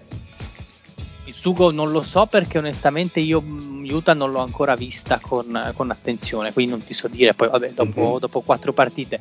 Sono 3-1, la cosa interessante è che comunque questi se la giocano, cioè mh, quantomeno eh, vedendo dai condensed quelle robe lì che lasciano il tempo che trovano, mi dà l'idea di una squadra che non vuole tankare, perché di solito le squadre che tankano fanno attacchi molto statici, uno contro uno, palla molto stagnante su un lato e poi si tira al ventesimo secondo e in questo Clarkson sarebbe il giocatore perfetto per fare questo tipo di gioco, no? sarebbe, ci andrebbe nozze. Invece è una squadra dove sono tutti molto in movimento, è un attacco molto dinamico, fanno cose insomma, cioè si muovono in campo e danno l'idea di, di dire ok, siamo questi, ci prendiamo le nostre vittorie, quello, quello che arriva bene, quello che non arriva, eh, vabbè, pace, siamo scarsi se avessimo fatto questa preview eh, un, una settimana fa, secondo me 23-24 vittorie glieli si se li prendevano. Andare, se le prendevano tranquillamente.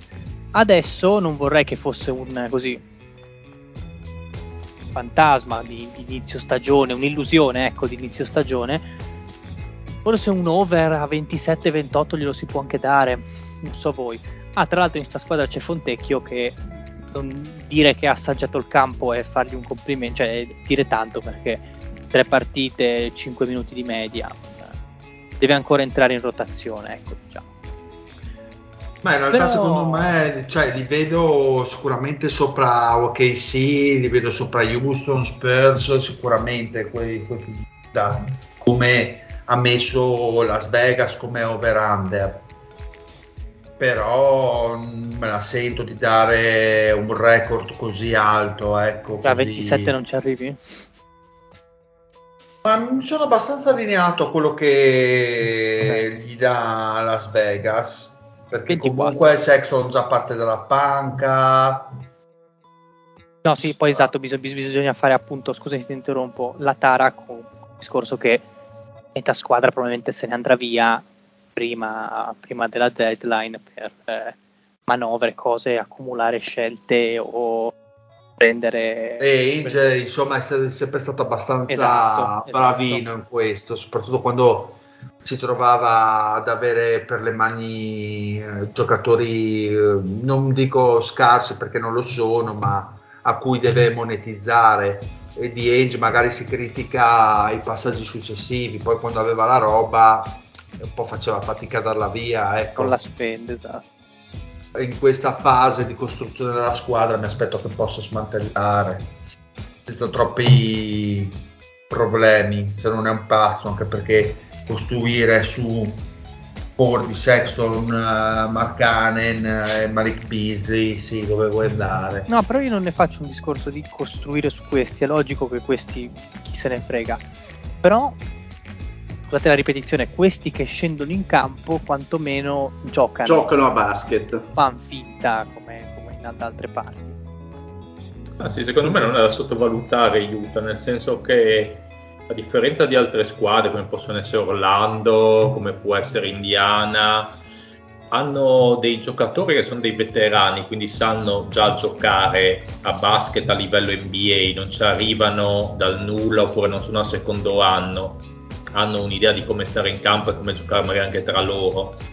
Quindi secondo me non farà così male come altre squadre, non farà male come i Thunder, non farà male come Orlando.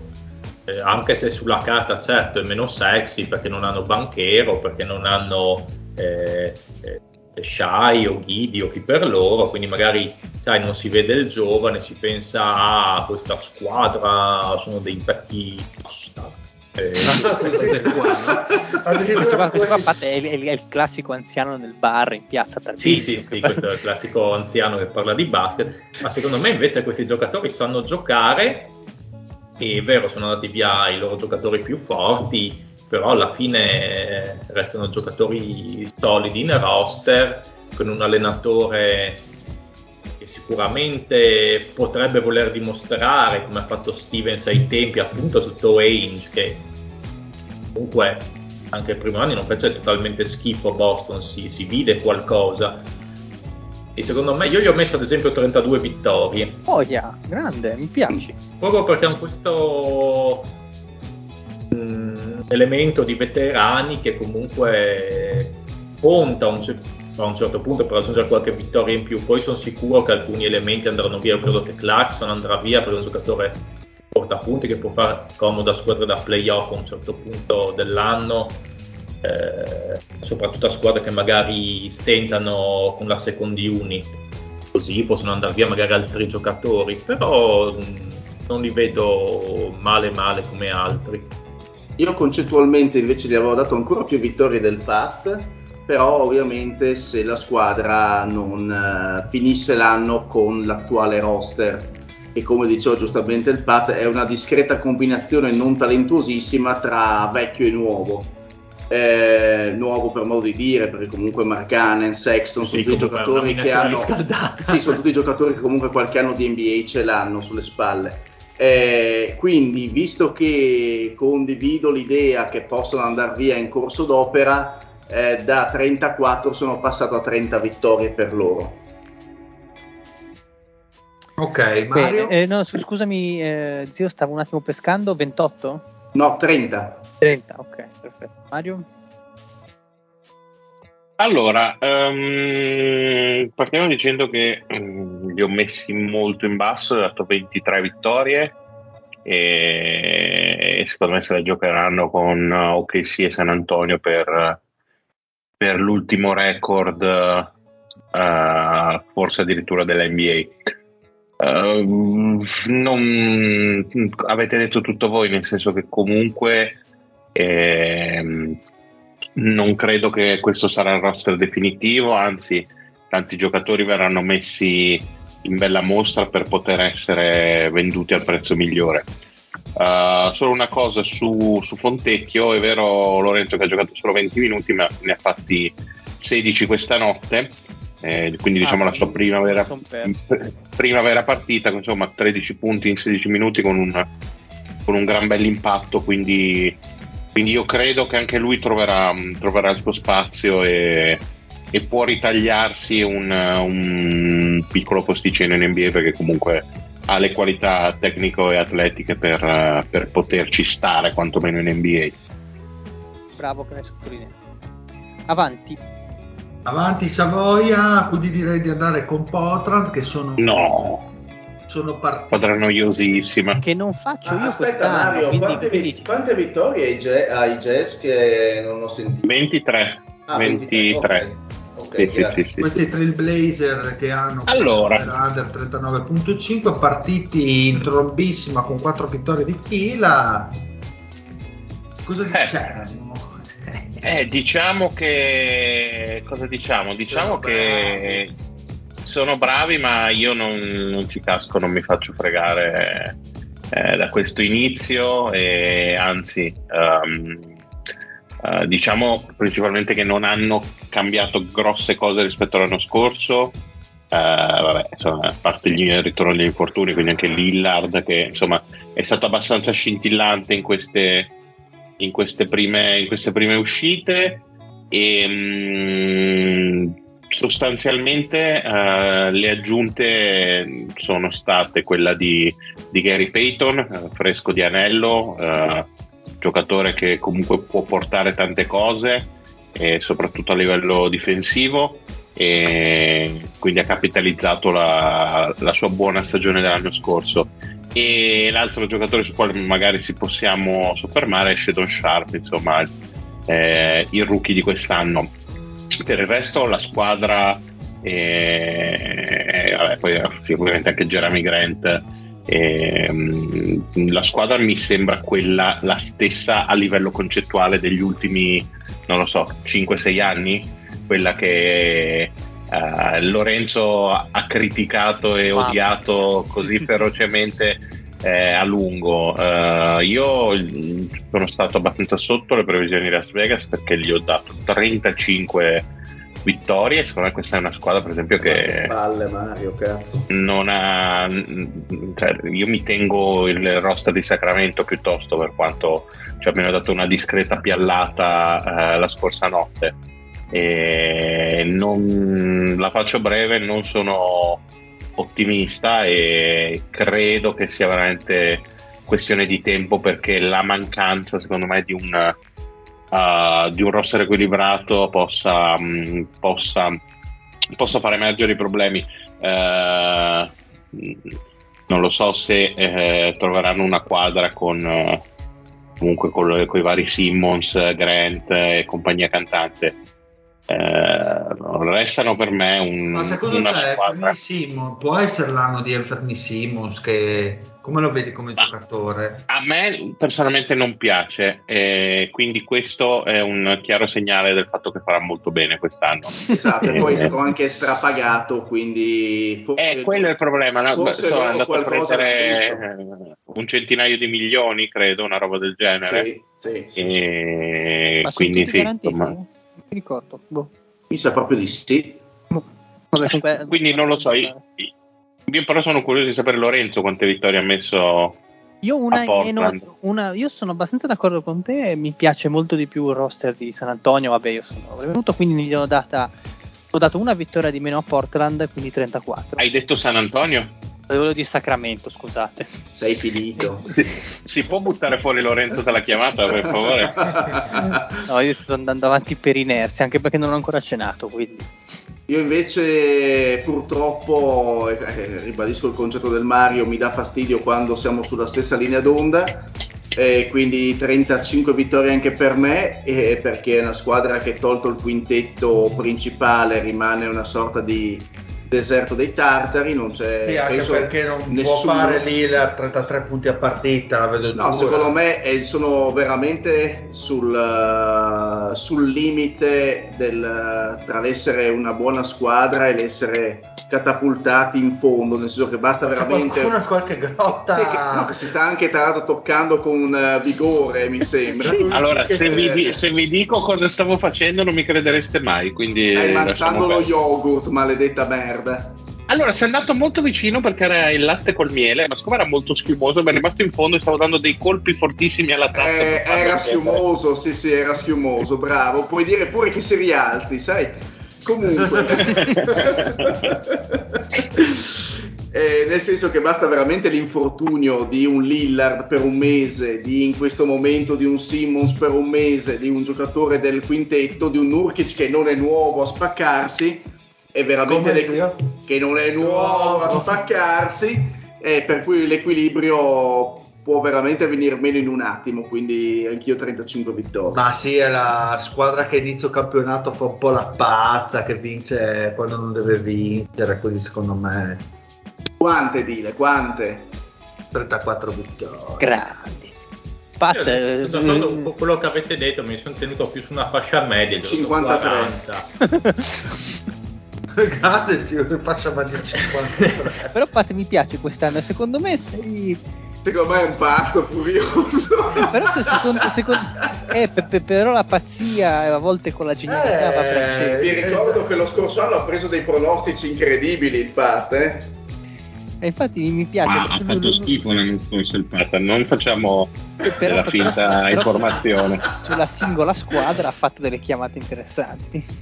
Sì, esatto, sulla sì, poi nel complesso ovviamente fa caccare Dai, voglio crederci un po' a Portland quest'anno, un po' perché mi stanno più simpatici, diciamo, di quelli che sono sotto, cioè tipo i Pelicans che voi avete dato alto, a me stanno antipaticissimi, quindi Questi nel tuo algoritmo. detto- mi, mi dai, pia- mi dai. piace fare Cioè, il voto simpatia, no? Che pensa? esatto, Pat, c'è un coefficiente simpatia nel definire la, la Patelo. Ah, ma c'è sempre nelle previsioni di ciascuno, perché alla fine eh, ti influenza. No, ma, anche... no, io, io- io parlo del tuo metodo scientifico analitico, quindi tu ti fai. Ma mm, non lo so, quest'anno voglio pensarli un po' meno simpatia. morti, cioè morti uguali, ma con un pelo più vittorie a ovest. Voglio, voglio provare a crederci un po' di più che possano raggiungere qualche vittoria in più. Sai, boh, non è che cambia molto se ne fai 35 o 40, non è che sei una contender. Però dai, volevo metterli un po' più altini quest'anno. E mettiamoli più altini allora, dai ragazzi. Mettiamoli più altini ma sicuramente passi saranno i nostri amici anche i sì zio, Eh, tra l'altro no? chi- chiudi- chiudiamo in bellezza. Ci troviamo veramente con un grande, con un grande team, ragazzi. Ultimi, ma non ultimi nella vita. Allora, eh, effettivamente adesso riguardando un po' le mie previsioni, sono Sono stato, d'accordo. Eh, mi sono accorto che forse ho fatto una grande cagata. 182. No, no, perché ho dato eh, meno vittorie agli Spurs che ai Thunder. Però, puoi, puoi cambiare, eh, cioè. beh, no, voglio essere coerente con me stesso. È facile poi cambiare in corso Eh. d'opera, solo i deboli lo fanno. Insomma, anche ho dato meno vittorie agli Spurs. No, invece secondo me gli Spurs in, quel- in quegli scampoli di, di breve partita che ho visto, almeno gli Spurs sembrano avere giocatori che hanno delle mani per giocare a basket. I Thunder, bene, eh? Sì, i Thunder hanno mani per prendere a schiaffi. No, i. Thunder sembra che abbiano tipo dei, dei guantoni da baseball al posto delle, delle dita, per cui non sono abbastanza incapaci di avvicinarsi al ferro. Perché no? la mano può essere anche un pugno. Anche un guantone da baseball. No, sono sembrati, a parte la follia di Shai, che però secondo me a un certo punto lo panchineranno perché sta facendo troppo bene, e il resto mi sembra un attimino una squadra con, con qualche leggerissima difficoltà a, a creare de- delle azioni semplici del basket, perché come dice il buon Tauchar, il basket è uno sport semplice. E invece questi fanno, fanno- rendono il tutto semplice, ma poi appena si avvicinano a 10 metri dal canestro rovinano tutto. E perché sembrano veramente buttati lì a caso. Cioè, ho visto veramente giocatori che lanciano la palla più che tirarla. Quindi non so se stanno provando qualcosa, non so se... Cosa? Ma cosa? che cazzo ne so? Io sinceramente speravo di vedere un guide un po' più con un po' più di sprint, speravo di vedere un Dort che è stato mh, ben pagato, che ha i suoi bei soldini, eh, vederlo un attimino, prendersi un attimino le redini, un po' di responsabilità, speravo eh, di vedere anche quel pazzo che avete voi in, ro- in roster lì, quel cazzo, come si chiama? Robinson eh, Crusoe, chi? Robinson Earl, No, chi cazzo eh, è? Eh, bisogna- fortissimo. E E invece è una pipa clamorosa, porca puttana. Ma cosa stai dicendo? Ma, sì, sei è una, ma è una pipa, anche boh, cioè praticamente eh, sono rimasto un pochino deluso da questo inizio di stagione un po' da tutti i giocatori. Secondo me dato 22 vittorie agli Spurs e ne ho messe 24 ai Thunder, ma se ne fanno 24 giocando così sono dei maghi. Io dico Eh, quante 18. Ma avrei invertito piuttosto, Sì, avrei io fatto... senza Shai sono dei pipponi. Sì, sono Guarda, delle, delle pippe clamorosissime. E poi ripeto, cioè, è difficile immaginarli vincere anche contro Houston attualmente. Quel formidabile Gilly. Io vado No, con ma 18. Gideon personalmente io ci credo, però non ha fatto vedere ancora nulla. Eh, però manca proprio un, un- un- un gioco, proprio giocano male. ma- non- A ma c'è interessa solo fare il bellino, a fare il bellino a fine partita Ah, con le, con le Puente, giovani, esatto, dai. fare l'occhiolino, a fare un po' il Joy Tempest, no? Il Gide, a fare così il belloccio degli anni Che Ottanta. disimpari a mettersi il gel, che impari a tirare, Gilly. Eh, questo probabilmente potrebbe giovare, però ho visto anche che nel momento in cui hanno creato gioco, veramente dei tiracci senza senso, cioè veramente tiri buttati lì. Quindi non so, io spero che nell'arco della stagione riescano a trovare. Boh, ma quanto- ci sta, guarda, una squadra che hanno buttato lì a casaccio alla fin fine, una squadra buttata a casaccio, con scelte che hanno pescato e devono giocare, però una squadra buttata a casaccio, i Thunder, dai, non ha un senso il roster di per sé. No, non ha. non hanno ha- venduto qualsiasi cosa per accumulare scelte, hanno messo sembra la Philadelphia del primo anno di che c'è una squadra a casaccio buttata lì. Sì, sì, possiamo dire, possiamo dire di sì. Non, cioè, non vedo un- una logica nella, nella squadrezza Sì, di eh, quest'anno. cioè, poi è una squadra che non ha praticamente un centro, quello che avevano scelto si è Dio, la, la- la- la logica, La logica è è far male. Sì, esatto, cioè, nel senso, hanno preso Holgrin, sarà fuori tutta la stagione per, il su- per eh, rompimento di braccio. Ma eh, cioè, eh, esatto, rompimento di, di piede, ha fatto il piede a contatto col ginocchio, quindi è morto. Cioè, Cioè, eh, hanno- senza hanno questi- in campo voglio dire, hanno uno. Dort a 23 anni, Ghide ne ha 20, e il, il Triman, il Triman qua, il Triman. Per il potere di Grey School, ma chi è? Esatto. Chi è sto qua? Trayman, grande il Trayman. Ma sì, zio, dire, c'è stata anche un'asta selvaggia in free Sì, agency. sì, sì, dove anche noi partecipavamo, tra Ne l'altro. ha, ne ha 21. Che, che cosa vuoi ottenere? Ma devi sapere che io e il Dile non ci sporchiamo con le aste. Siamo fuori da questa. Treman qua, Treman Nike, eh, c'è Treman Nike. Eh, sono tutti ventenni, cosa vuoi vincere qua? A Ho me, capito, a me- questi- l'unica cosa di cui ho i miei dubbi, nel senso, per questi OKC, hanno comunque Alexander che quando sono sviluppati sti quattro stronzi avrà 20 30.000 anni. no, esatto, più, cioè, più, più che altro... Cioè, un po' cioè, fuori Shai, dal- cioè, Shai ogni anno fa bene, poi lo panchinano, cioè non mi sembra... eh, Cos'è, il quarto anno? Eh, questo Come il quarto, anno che è in Lega. Eh, esatto. Eh, E due anni il terzo che- anno di, di tanking. Ok. Al quarto anno di, di, di, Di di. OKC, Mm. sì, quinto anno di in Lega. Il quinto anno in Lega e il terzo anno Cavolo, di già tanking quattro anni ai Thunder ha fatto.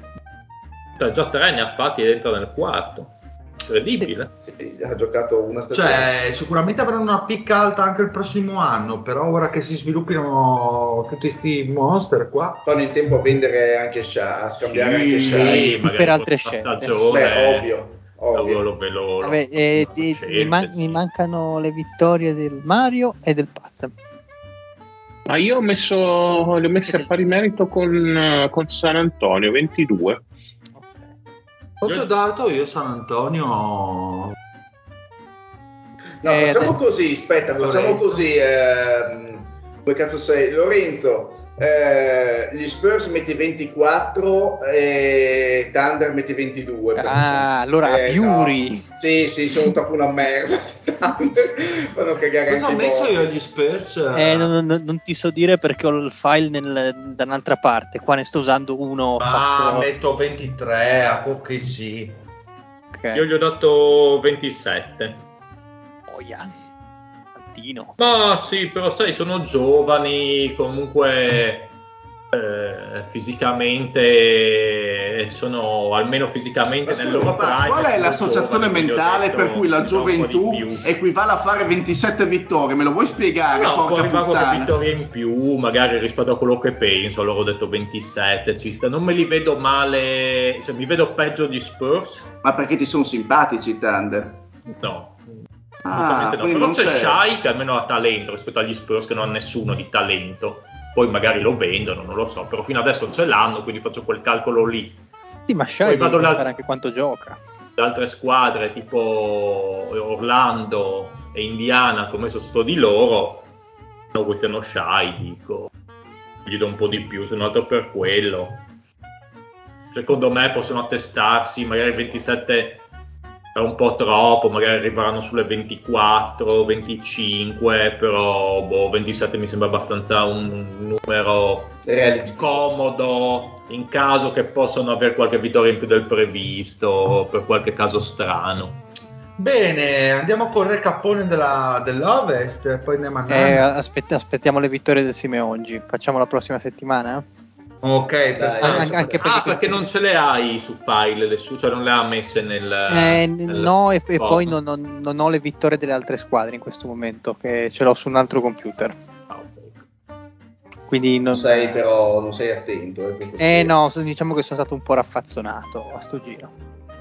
Raffazzone. Dai, ti vogliamo bene lo stesso. Esatto, dai, andiamo ai saluti. Un saluto al Mario, grandissimo, numero uno. Un saluto a tutti, vi ricordo che dalle prossime settimane ricominciano tutte le più grandi rubriche che insomma, Mamma state aspettando, che ci hanno reso famosi, quindi il tu no, il passaparola, le presentazioni del giro, eh, lo zio che parla di cosa ha fatto durante la giornata, sì sì, tutte queste cose Però che... non comincerà niente di tutto questo. Eh, boh. L'importante è che no, non si parli di basket. Comunque, Sì, in una esatto. sola parola, Mario Hype. Ah, è più grande ah, hype. finito al grappino, Mario. Un saluto al Bartolucci, grandissimo. Buonasera, buonasera a tutti. E visto che lo zio l'ha citato, io inaugurerei un'altra mini rubrica, cioè ogni puntata dovrà avere una citazione di Taucher. Buonanotte a tutti. O del podcast. Eh, il problema è che è dura, eh. Trova delle citazioni che abbiano del senso tra le parole del Taucer. Comunque va bene. Ti Un sfido. saluto, un saluto al Patrizio. Ciao, ciao a tutti. L'ultimo, ma l'ultimo nella vita, ti ho già salutato te. Ma sai che non mi frega un cazzo se mi hai salutato o no, però saluto tutti lo stesso. di Grandissimo, che so fammi sorriso. Ehi là, bello. grandi. Un saluto anche dal dire alla Prochaine. Bella! E per- un, saluto, un saluto al Simeone che doveva richiamarci ma non ci ha Ah. richiamato, quindi Esatto, so. si vede che... Sarà arrivato. Ma dove? È già, è già Udine, è partito un'ora fa ed è già Udine, Ma, incredibile. ma arriva alle 11 a Trieste, ma com'è possibile? 11 di mattina. oh, però non ha più dato segni di vita. Comunque Adesso Eh, non è qua segno. fuori. vi, vi faremo sapere, state collegati. Esatto. Che bella la fregna. oh yeah. Ciao ragazzi, bella! Buonanotte, buonanotte. Natasha from St. Petersburg, she was a trapezist. Ralph Vladimir from Chernobyl,